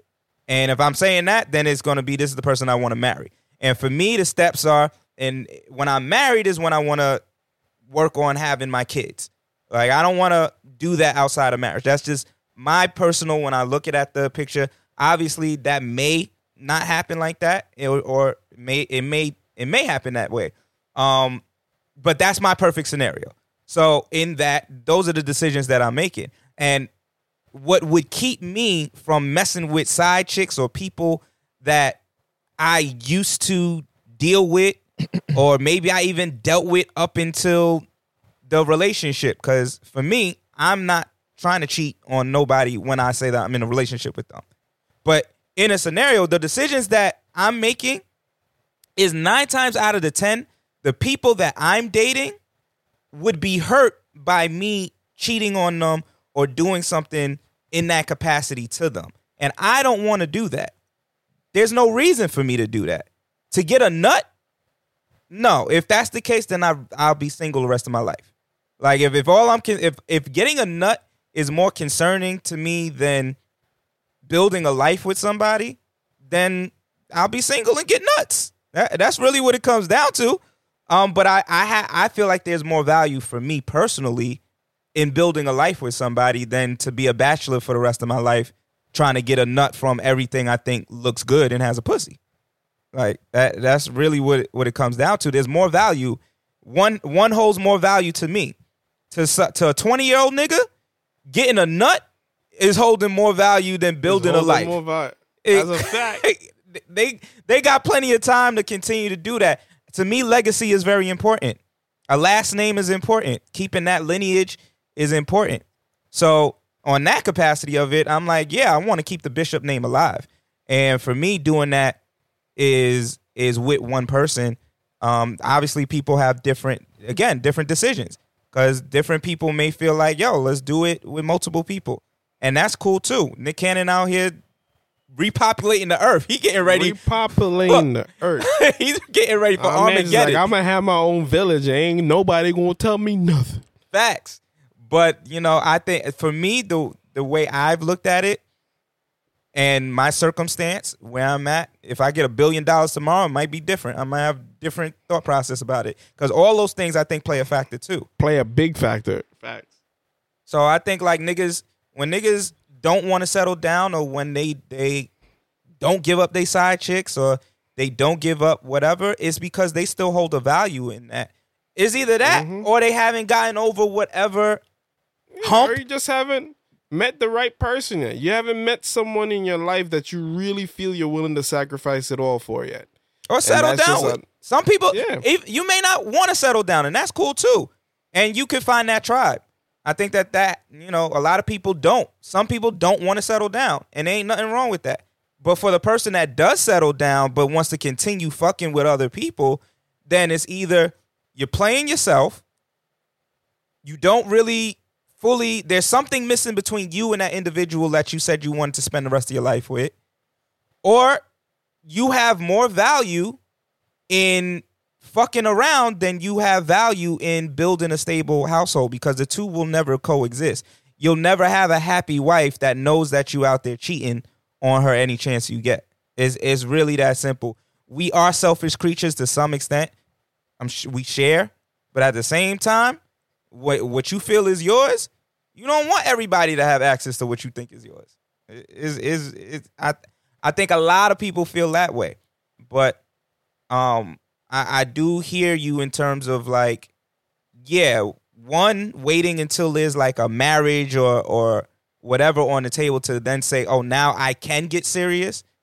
Definitely would raise a question of, well, why couldn't you get serious before? But to D Flow's point, a lot of people I do think look at certain stages of things as dating isn't as serious as marriage and talking isn't as serious as dating and fucking around is just fucking around and when you put different values on those things you're going to start moving differently. If you're saying like yo marriage means a lot to me which you'll hear a lot of people say marriage means a lot to me and you'll you'll see people attempt now temptation is out there and situations happen and sometimes you can't fight it.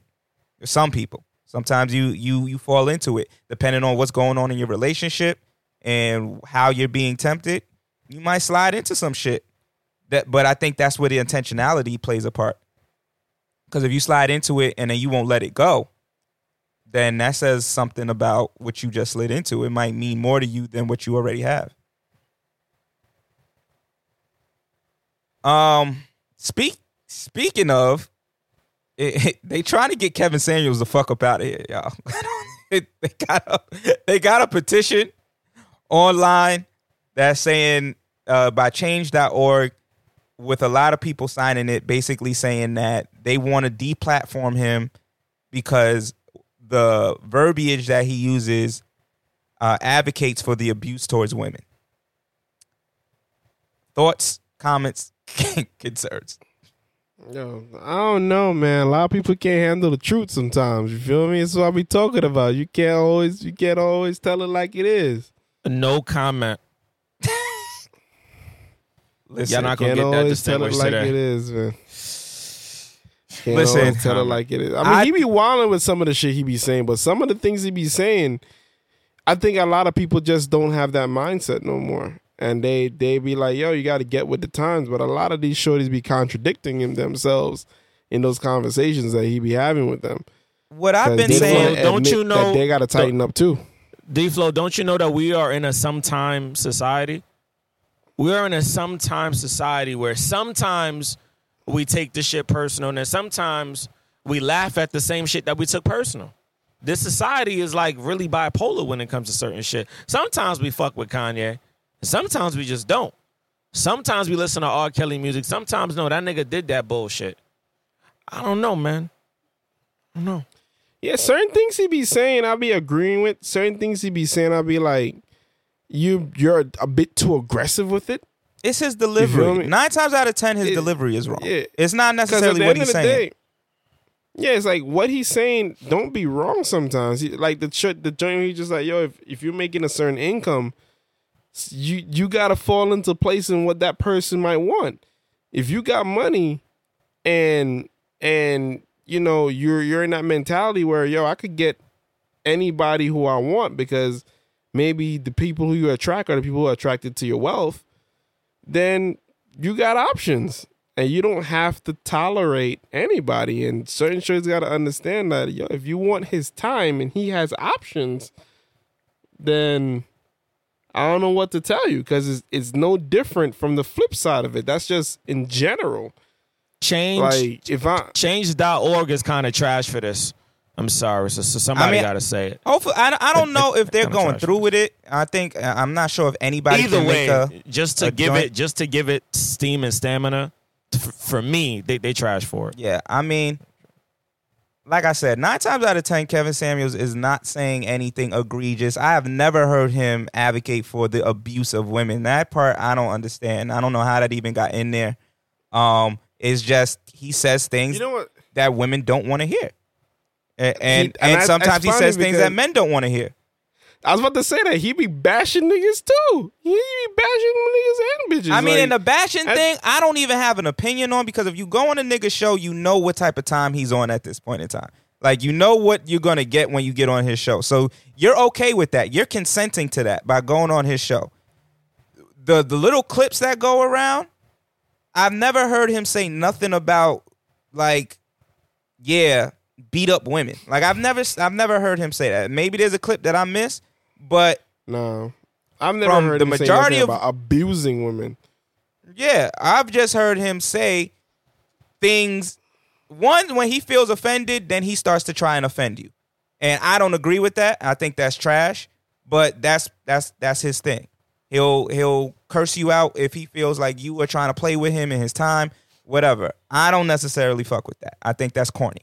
But terms of the information that he's given, he's always talking about partnership and just what he sees in this society works in terms of partnership and what doesn't. And a lot of it is a, a lot of us in this generation got it fucked up. A lot of y'all want a nigga to you want a, a nigga that is 1% of the population of America to come and wife you up, but you don't bring nothing to the table but long ass fucking nails, wigs, and a, a bang a, a banging makeup job, and oh, and some pussy. Did mean, anybody Pussy don't see? even be that good. Did, an- the did anybody crazy see the clip that he had with the guy? I forgot the guy's name a few months ago, where the guy was talking about trying to get like a high valued woman, and Kevin Samuels was like, "All right, cool. Or do you consider yourself a high valued man?" And I think he said something like, "I mean, kind of, sorta." And then I think he asked him, "Is he making ten thousand dollars a month?" And I think the guy said no. And then he said, "How big is your dick?" And the guy said, "It's pretty big." He was like, "No, how big is it?" and the guy couldn't give a number. He said, "Oh, so you probably got a small dick." Nobody went crazy for that, and like that's my fucking problem with people. Like we are sometimey because if this petition was organized by men who felt like Kevin Samuels was coming for the little dick community, we would not hear the we would not hear the end of the endless jokes. But we are specifically talking about women, particularly black women, who just can't take when a man is not just coming for you. He's coming for you in a way that you feel like you shouldn't be came for because you're a woman and he needs to have certain type of class and decency. And he's saying, but this is the same shit that if women had the same platform that he had, if not bigger platforms than he has, would probably be saying the same shit about niggas. He ain't shit. His dick ain't big. His credit score is 430. The nigga didn't graduate. He don't even know what a fucking diploma is. The nigga dropped out. We won't hear the end of this shit. Again, we are some timey in this society. We pick and choose what we really want to harbor on and what we really want to keep. And that's wild to me. I mean, That's that's that. That's just that's, the that's reality, wild to me. man. I'm I- sorry. I That's just think they're dragging it, man. Like at the end of the day, he has a right to state his opinion. He's not dis. To me, he's not saying nothing disrespectful. He's just speaking that in his mindset, this is what works and this is what doesn't work. And sometimes, to be honest with you, he be telling the truth because most dudes be sitting there be like, ah, he, ain't, lying. He, it's the same thing with Trump, and and uh, it's weird to make that comparison, but then they're not the same in the sense of Trump really just did a lot of extra fuck shit. But in turn, what I'm saying is in terms of how these people come to relevancy, like if you stifle a community's voice for long enough, when they finally get the chance to speak, or someone speaks on behalf of them, then they they get thrown to the front and and like it's not they're not getting bombasted and they're not getting even though he gets bombasted but he's still teflon like he's still able to have a platform and get numbers and everything else that person is going to come and become relevant. A lot of men do feel like what Kevin Samuels is saying is true. A lot of men feel like in this generation, what is oftentimes promoted is that women want a dude who's making a hundred thousand dollars or better. Women want a dude who has nine inches or better. Women want a dude that can take care of all their bills and, and not complain about it. And he's saying, All right, cool. If that's what you want, do you know what those type of men are looking for? And you know, we have to keep it a stack. Those type of men are looking for a particular type of woman. Uh, a lot of them, if we're talking about like the athletes and stuff, you know what they going for. You know what I'm saying? Like you you banging body, upkeep is is phenomenal, and they trying to look cute on the gram 24 seven. That's what they looking for, and hopefully they got a brain with them. But that's what they looking for. And a dude who's making 100k or better, it's the same thing but on a smaller scale. Maybe he's not getting the Bernice Burgos, but he's getting the Instagram model that got 100k followers. And and that's the reality of the situation. So when you come to the table talking about some I want a, a dude that's going to take care of all my bills, that's going to do this, that's going to do that, and you're not in that stratosphere, yes, you might get a one off or two off, or you might even find somebody uh, in that that bracket that fucks with you heavy. I'm not saying it's it's impossible, but what Kevin is basically saying is that the percentage of that happening goes down dramatically based off of the pool that these niggas can pull from.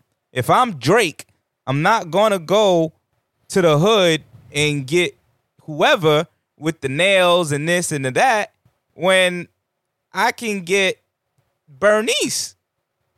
Why, why would I? Why would I? Why would I do that? I'm not doing that. I'm gonna get Bernice, Tinashe, uh, Rihanna, whoever else that is everybody in the because it's almost like collecting the fucking chains, the jewelry, the cars. I want the shit that nobody else can get, and and everybody else wants though. So nah, I'm not. I'm not gonna have a billion dollars in the bank, and this is pr- pretty much mostly in hip hop culture because you look at Bill Gates and Jeff Bezos, and these niggas is like marrying teachers and shit. But in the black community, it's like we gotta marry up or marry something that or someone that we think nobody else has access to or can get. And and and that's really what the oh, issue well, comes. speaking speaking specifically to the black community, niggas is just not good. I'm, I feel like I'm in a whole different mood right now with this episode. I don't know why. It's- it's- I'm in a whole different mood. Niggas ain't gonna like this part. A lot of rappers don't date brains; they date bodies. They date ass shots. We know this. These rappers ain't dating women that are trying to uh, stop world hunger. These rappers ain't dating women that's trying to find out the cure for fucking cancer. These rappers is dating bitches that want to get on the gram and do some wild shit for a few views and a few clicks. Then a few weeks later, talk about how the dick game was trash with you, and then try to divorce you, and then and then try to get you back on some uh uh fucking uh Safaree Samuels and Erica Mena bullshit, and have a whole thing on social media. And then the next day pop out, oh, we having a baby by the way too, but we still getting that divorce. There's a whole bunch of like toxic shit going on there, and I really feel like there needs to be like some type of mediator in like this hip hop culture that we have. Not hip hop, uh, the genre, because that's a whole nother thing. Hip hop culture, hip hyphen hop culture, to talk to these rappers and talk to these entertainers about the dynamics of what the levels of successes do to the psyche. Because I feel like the nigga that we met in 2008, 2009, Drake, we all know that's not the same nigga. That nigga we met was a pure, not fully developed. He was getting developed. He wasn't there. Now he's on some, and for all we know, I'm just using Drake as an example. For all we know, Drake is not even giving us his full potential because he's still fucking bitches. That nigga hasn't settled down yet. That nigga's been in the game for over 10 years. That nigga got one baby from a fucking one night stand situation and he only smashed once and the woman's pregnant. And from what I seen, he doesn't necessarily talk crazy about her. And you know, he he, he said he had that one little line in, in that song, you know, about the fluke situation, but he hasn't said nothing crazy. We all know he loves his son. I think He's a phenomenal dad based on what I see. He always includes his son and shit. But I think the moral of the story is when you get to a certain level of success, the love that D Flow has right now with his wife Tiffany, and we all love Tiffany. We don't know what D Flow is gonna become if D Flow becomes a billionaire and gets Emmys on top of and we don't know if that's gonna be the same. The only person that's gonna know if that's the same love is Tiffany Flowers. She will be able to decipher through the money, through the accolades, through the awards, if this is still Daryl Flowers, if this is still that man, because we all know money changes people. X, I'm not even gonna say what I really want, but we had a conversation. We money changes people, bro. And I always pray. I've said it countless times on this podcast. I pray to God that whatever money is coming our way, because I know it's coming, does not change distinguish. I pray to God. Well, see, that's the pr- thing that people of- often say. Money doesn't change people. Money reveals who you always been. I was You about to say that too. You You just never had the You- who- opportunity to, I- to live with that type of money before. Yeah, and I, I had this conversation with somebody the other day. I can't remember 100% who it was, but it's just a matter of if you are a kind person and you come into money, you're going to be able to do the kind gestures on a bigger scale. Right. You're going to if if you already take your friends out to dinner, if you already buy your friends gift just for the fuck of it, you do all night those nice things. If you come into a million dollars tomorrow, you're just going to continue to do that cuz that's how you're wired. You're not going to change all of a sudden and not do it. The gifts are going to get bigger. Like if you are only able afforded to afford Gucci, but now you're able to afford Chanel and it's not going to bother your pockets. If you got a friend that wants Chanel, I'm not talking about a romantic, but if you got friends around you and you want to buy your homies a bunch of fucking Gucci belts and you want to get all your homegirls in your circle a bunch of Chanel bags, you going to do that shit. That's that's really what and if you're a nasty negative person, if you don't really have good intentions in your heart, then money is going to reveal that too. You might do the same shit, but it's to come with strings attached. Nigga, I bought you that Chanel bag, so don't fucking talk to me out, out the side of your mouth, nigga. You stupid. Like, that's when that part of you gets revealed. Because you were never doing that before when you were buying your friends a gift solely to buy them a gift. You were buying that because you wanted validation. So now you're able to say, nigga, I, I, you need me more than I need you, and it's evident because I'm the one that's worth a million dollars now. So, nigga, I bought you that Chanel shit. Shut the fuck up when I talk. You heard me? Like that's what gets revealed when a nigga, i whoever you are on the inside, is just going to be elevated to another status. I don't necessarily think people change. Besides, now if you become famous, that's different. I think we get those two conflated often. I think because people often get rich and famous, when you get famous, your time tends to be limited. And then when your time gets limited, people think you start acting funny. Niggas start thinking you acting up because they text you four or five times and you didn't respond. But it could have just been that nigga, you in million dollar rooms now. You don't got the luxury to be talking about the deal and be on your phone. Like when you in a thirty thousand dollar room, you could be on your phone and listen to the deal. Man, shit's only worth thirty thousand. We gonna get it we don't type shit. But if you on in a room and it's worth fifty million on the table, Nigga, the phone what- is off. What is it that you said? Can you repeat that? The phone is the off. Phone ain't even in the, phone is- in the, phone room. even- the phone is with your assistant at that point. Like it's just the reality of the situation. I mean, that, listen, I do I do one hundred percent agree with that. Fame and wealth is two different things. If I if you got bread and you on the low, and you ain't famous and you got time to still do what you love to do, you're still going to be the same person you are, just with more money. But if you're famous and time is of the essence, which means your time is valuable, it's a little bit different because you prioritize what you want to make your time for.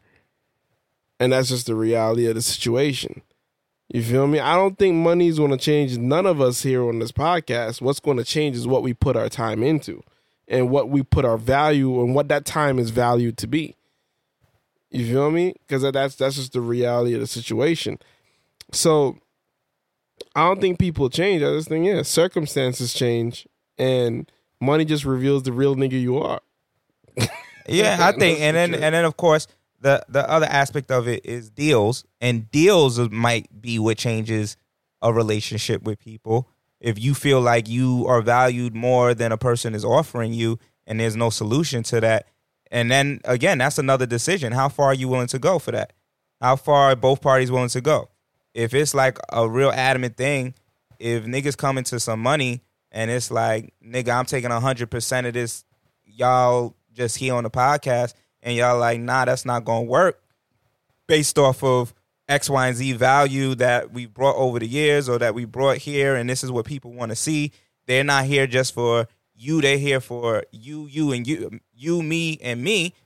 Then it's like, yeah, at what point do you now decipher the deal, and how much are you willing to compromise based off of what's a good deal versus based off of the friendship and whatever have you. And I think that that is that can change, but that's a more comp. It's not, it wouldn't be the money. It would be the three of us and where we at in terms of compromising and and things of that nature. And so, I mean, in, in that capacity, I, I mean, I would hope that wouldn't be the case either. I feel like everybody here is pretty much on a fair, if not, yo, I'm not even worried about that much money. I just want to be good and compensated in terms of what is fair. If it's that, I think I bring, if I've been bringing 50% of the value in terms of money, work ethic, putting things together, pushing this, that, and the third, and you like, nah, you only, you got, you getting zero, then yeah, there should be a negotiation. But I don't think that anybody here is on some type of timing like that. Um, now, if it's like the particulars, that might that might end up being a conversation. Who knows? I don't know. I can't tell the future, but um, I still feel like everybody comes with a fair mind. I don't think anybody here is going to be on some like dick shit. I think I I deserve this and y'all don't deserve that. That I don't think is ever going to be the mindset. Um, so I, I like when you do mention that, I don't really feel like there's much to worry about other than the particulars. And the particulars, I don't think. I mean, the devil is always in the details, but in in terms of that, I think everybody has a fair mind. So that shouldn't ever be an issue. Now, you did mention something that I wanted to circle back to regarding what you said about Drake. Drake is the prime example of a nigga who ended up missing his chance because he didn't do what he was supposed to do when he had what he actually wanted. And what I'm Right. referring to is there's always been rumors and speculation that when he was with Rihanna, one of the things that broke them up was apparently that he was seeing other women or he saw another woman while with her. And that's part of what led to them separating. Now, he has always stated and he has always put that energy out there that the one that he wants and wanted was Rihanna.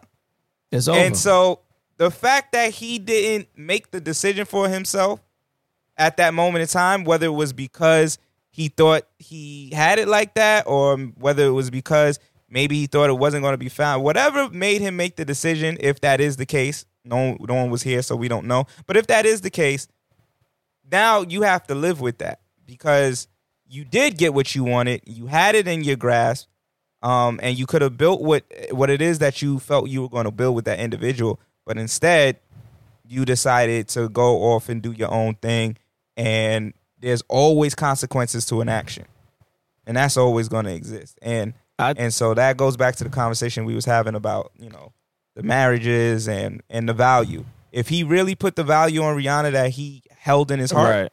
Then I, I have no I have no doubt that they probably would still be together.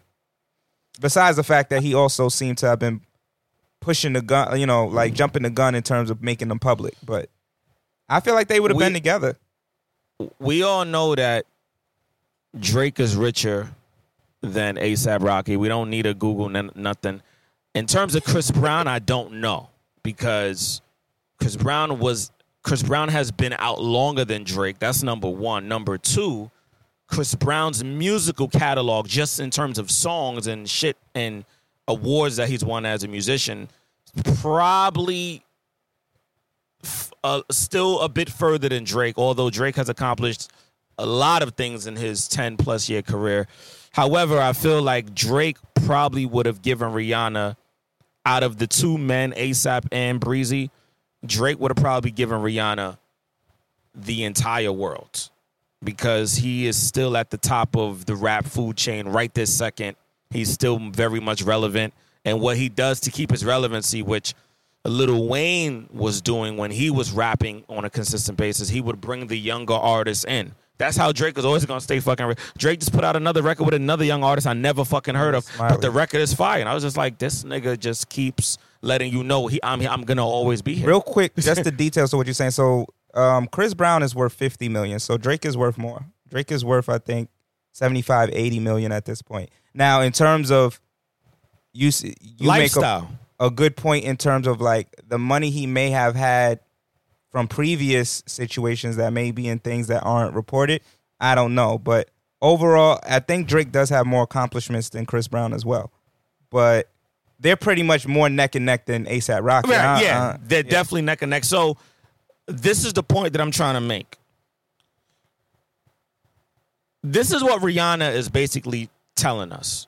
Without ASAP is worth ten us. million, so he ain't even in Huh? the conversation. ASAP Huh? is worth ten million, so he ain't even in the conversation. Right. So this is what Rihanna is teaching us. Rihanna's Listeners, worth five hundred million. right, right. Listen, right, right. Listeners, I I really want you to listen up to this. So X brings up a great point now. So now this is going to add more fire to what I'm trying to say. Rihanna is worth five hundo. This nigga ASAP is only worth ten. Rihanna is letting uh, all of us know right now. Actually, we got to take it because Rihanna dated a billionaire, which was worth more than ASAP and fucking uh, All these niggas combined. All these niggas Right. All, all, all these niggas combined, actually. Rihanna is letting us know this without telling us. If the nigga is a vibe and he's treating me right, going back to the simplistic things of a relationship, it doesn't matter how much money he has because maybe her mindset is if I'm good, we good. ASAP cannot afford what she can afford. He can afford what he can afford, but he can't give her the lifestyle that she can buy and give herself, which you know she she's a she's she's the entire lifestyle. I think the thing that is going to always outshine Chris Brown and Drake is that deep down inside, ASAP is probably the better guy for her. He, he- he's probably not the not the most handsome, not you know the most talented, not the most you know he's not he's not like the crowd favorite. Even though ASAP does have a, a nice little ASAP mob, but he probably will ne- not in this lifetime get nowhere near Chris Brown's level, nowhere near Drake's level. We're talking about talent and accomplishments. But the thing that he'll probably always beat those two men in is actually taking a woman serious. And that is what Chris Brown and Drake failed to do. And, And I think- unfortunately, that's the moral of the story. I think I think he met her at a time that just simply favors him. They both in their thirties now. They they're mature. They're in a different maturity uh, uh, space than damn sure when Chris Brown and Rihanna dated. Yeah, Like, they was teenagers. Yeah. Yeah, they they had no chance, regardless of the unfortunate situation. It, it, they were both in spaces where they were too immature to even handle a conversation. Reports often say that they were, were seen arguing and the arguments got bad, and obviously it led to, you know, the unfortunate situation that happened between the two of them. But they just weren't mature enough to even handle a relationship at that point. And when Drake and Rihanna got together, I'd say what that was, I guess late twenties for them, or early thirties, No, late, early, early twenties still. early twenties. Yeah, so Yeah, still early. When they got 20s, like together, Drake was working 24. on Drake was working on Take Care. That's when they put out them singles. so they were to get together twice though, because remember they got back together for the Grammy situation, and that's when they Uh, right, right. reportedly, and that was Yeah, early. Drake was like mid. twenty, at least twenty eight at that point. right. Um, but but they got together originally early on, right? And that's what caused the the Drake Chris Chris uh issue. And then Mm-hmm. late they broke up, and then later down the road they got. I would want to say Drake was between the ages of let's say twenty five and twenty eight. It, it, it was around that time. The last time they were together is when they did work, which is probably Drake's biggest record with Rihanna of his Yeah. career. and then they her, they yeah. got the someone caught a Grammy or or award, whatever award show that they was on. Drake went in for Drake the was kiss. awarding it to her. Yeah, Yeah, yeah, and Drake went in for the kiss on the lips, and it went It on didn't work. cheek, and we clowned him for that. I want to say I was 2017, if I'm not mistaken. It was somewhere around then. So let's say he was late 20s around that time, but even still there, I don't think that he was ready to settle down. It seems like he wasn't in that mental space. Um, but I, I feel like if Drake was to catch a Rihanna now, who knows? He might have he might be treating her a little bit differently. But also to your point, bro, ASAP clearly fits her better. Like we saw the video that they released today. that looked like genuine love. Yeah, they genuinely are into each other. And at this point in time, they've been together for a while now. So you can say that they really do bang with each other. Like, and I can see it on the fashion tip. I'm sure they have great conversations about fashion. I'm sure that they they are into some of the similar things. And so that just boosts the relationship even further.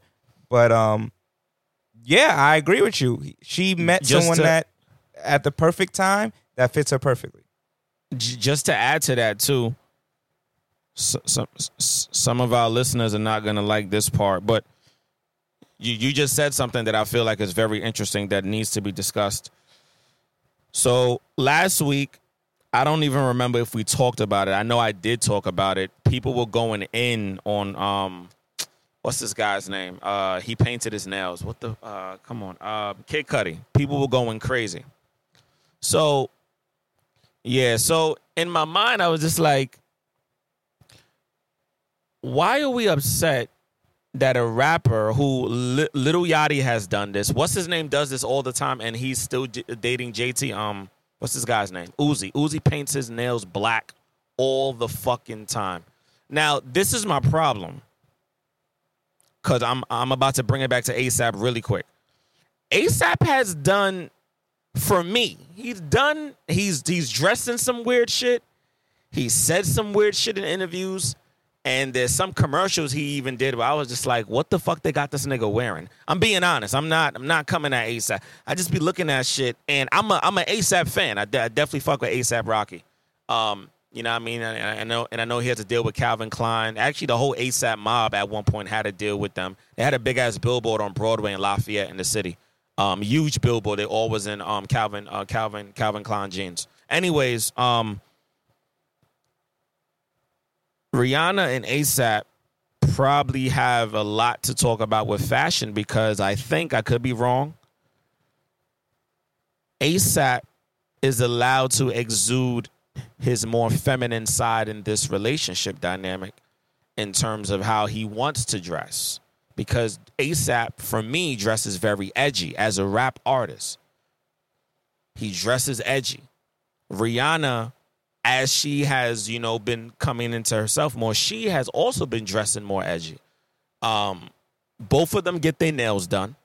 Um I don't know what ASAP is rocking these days, but what I'm trying to say is that I don't think a Chris Brown or a Drake also would be as open and doing shit like that or maybe they're they're not and ASAP is allowed to exude his sexuality is what I'm looking for in a way that probably most men that was with Rihanna couldn't because I feel like Rihanna some days she gives off a free spirit vibe and then other days she gives off like you know body gal from you know the fucking uh the islands and then sometimes ASAP gives me you know a nigga from Harlem who's spitting that shit, and then sometime the nigga give me this nigga's a hippie. This nigga was born in the actual 1970s because this nigga be talking and wearing some weird shit. And I feel like when you got when you got those two type of people together, yo, all bets is off the table. I actually thought that video was ASAP um about to propose to her. That's what I thought the rock was like, oh, take ASAP's rock. I was like,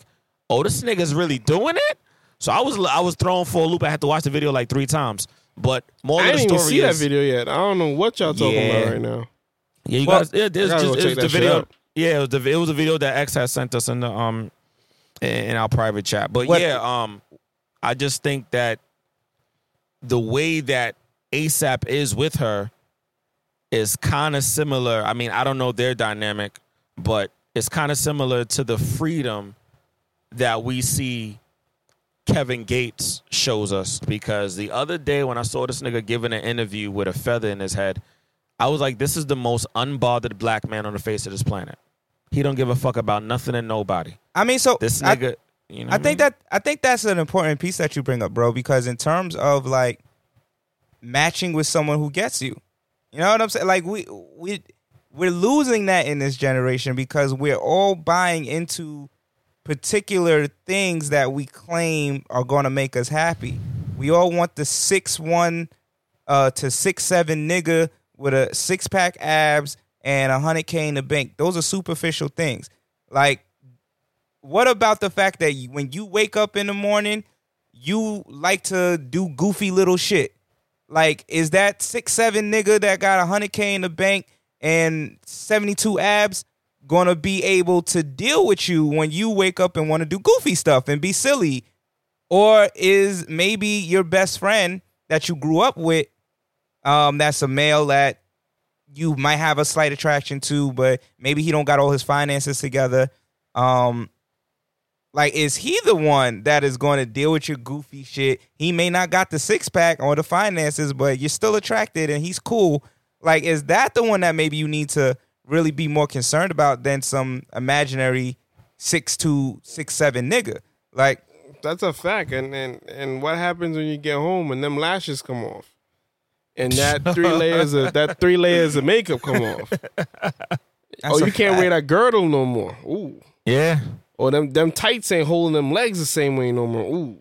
Or the or the Like- nigga that want the the baddie. You want the baddie, but what happens when you want to talk art with the baddie and she's like, "Yeah, so let's watch uh Did you see the shade room today? Oh my god. yeah, like let's watch the shade room together." And, and you like, "Nah, but Van Gogh, can we go to that exhibit that's in New York City right now?" I don't really want to do that. Like you, you stuck.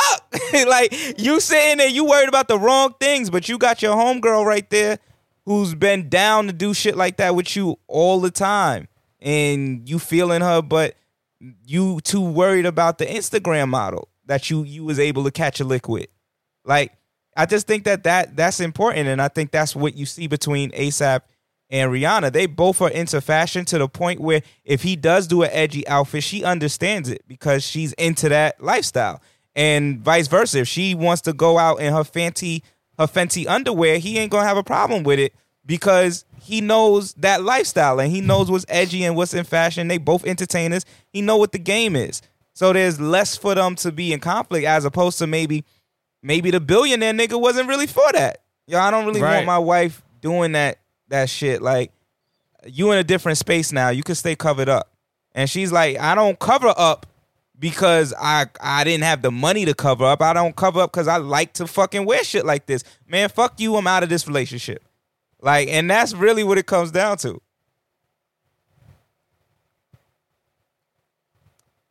So before we dip out of here, we got the two gender wars that were going on. We could wrap these up really quick and then definitely give a RIP um, to a great that passed.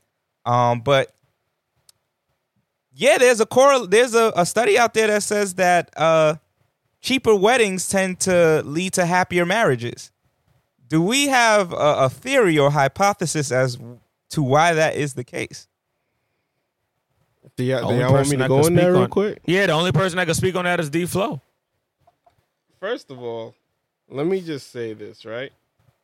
And I'm going to say it like this.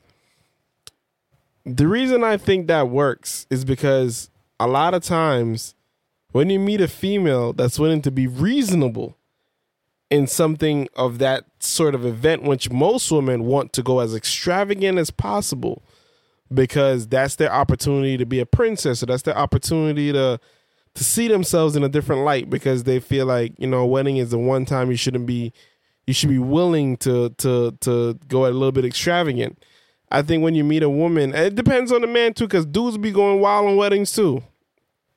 But in my Facts. opinion when you meet a woman that's willing to be reasonable and willing to work within the guidelines that understand how that yo we could only afford this 10k wedding. And let's stick to this 10k wedding, and they're willing to work with you on that, I think a lot of times it works out better for both of them because you get to realize the type of person you're dealing with before you even marry them. You get to realize, mm, she's into some ratchet shit. Mm, she's into tacky shit. Mm, I don't know. She she be wanting to spend more. She's willing to live above her means. You start to gauge that type of person before you even get into the marriage. So sometimes it works. I think Yeah. um, the, the what I can offer to that is just simply if you're willing to forego the extravagant wedding as a couple, that normally means that there's a conversation that was had at some point in time. And to be able to do that means that you guys are already demonstrating your ability to talk things out and to compromise.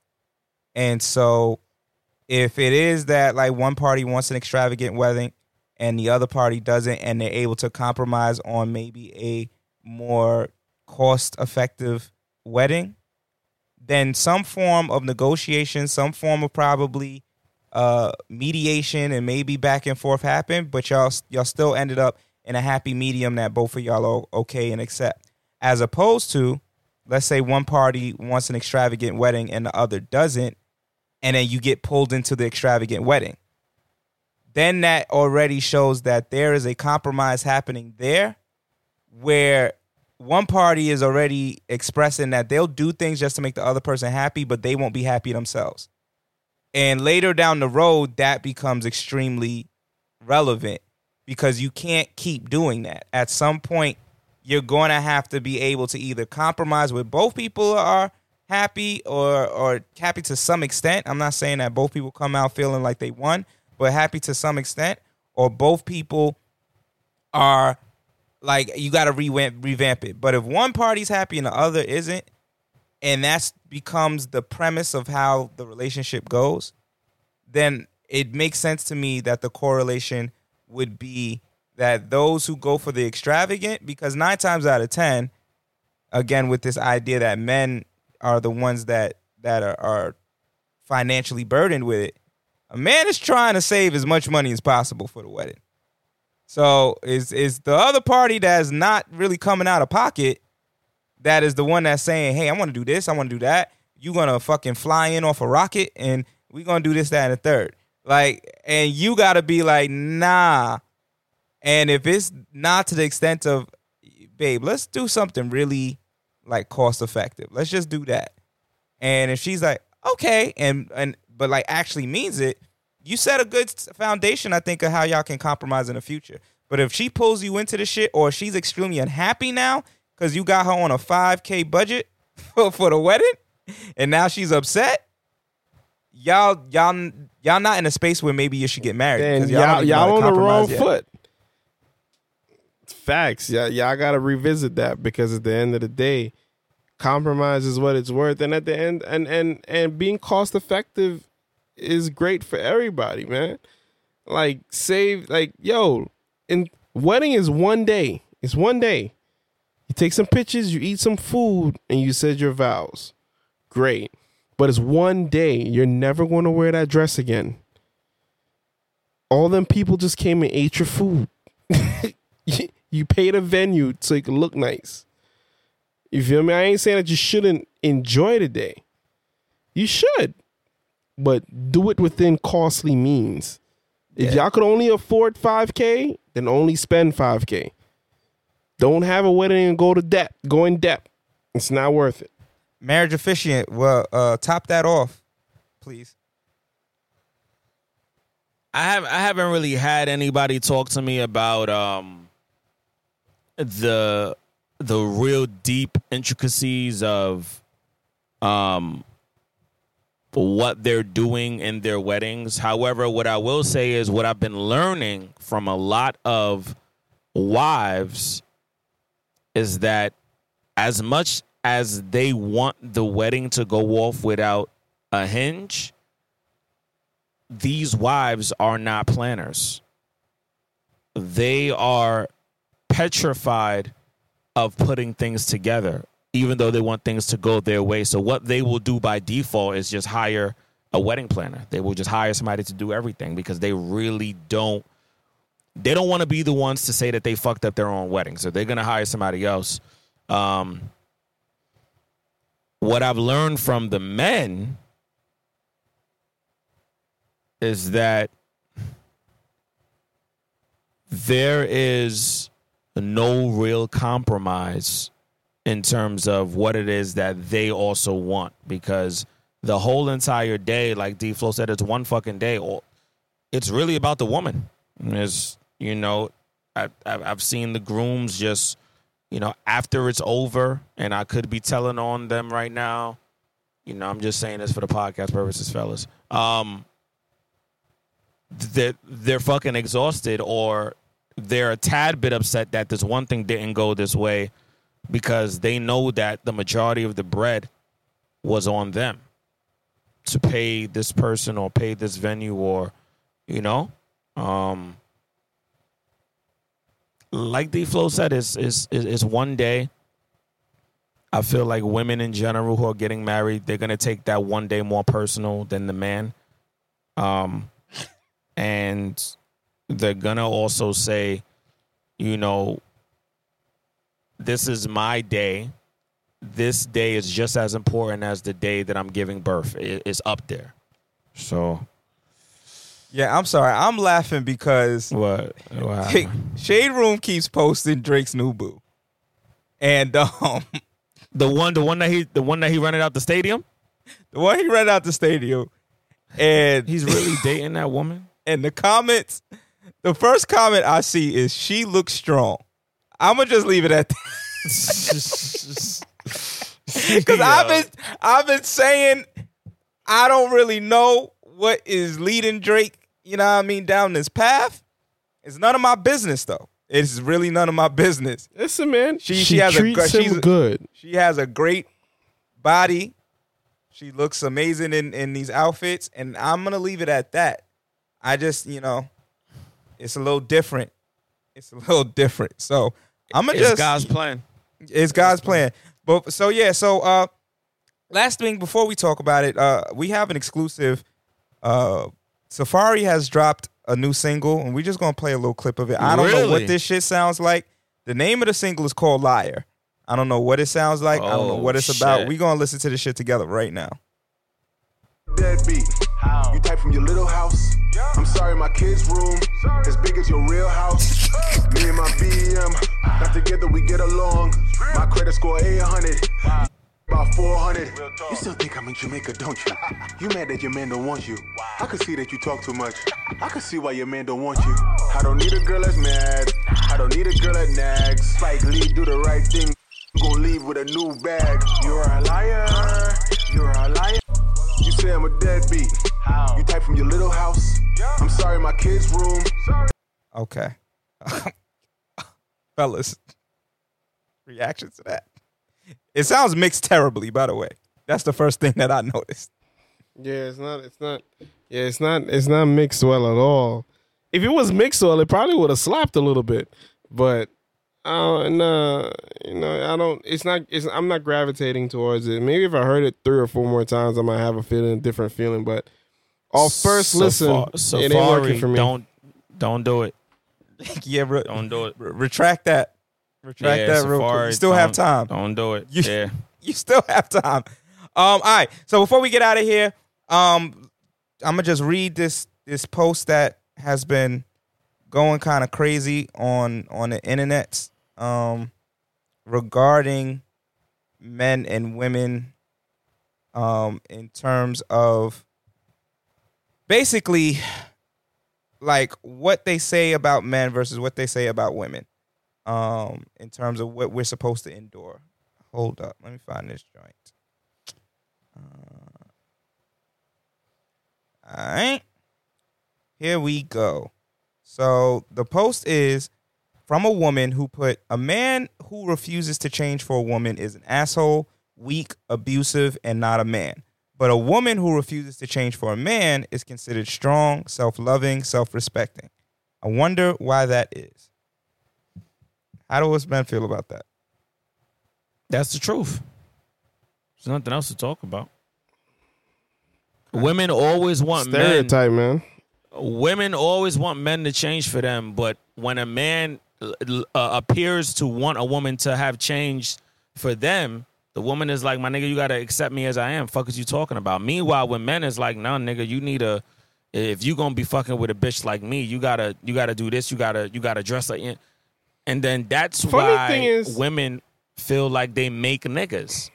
Cause when they break You know up with them, they wild be, like, about it? they be like, they be like, I made that nigga. Mm. You know what's wild about it though, bro? I think women change for men more than men change for women. To be honest Really? with you. Really? Yeah. More so often than we think.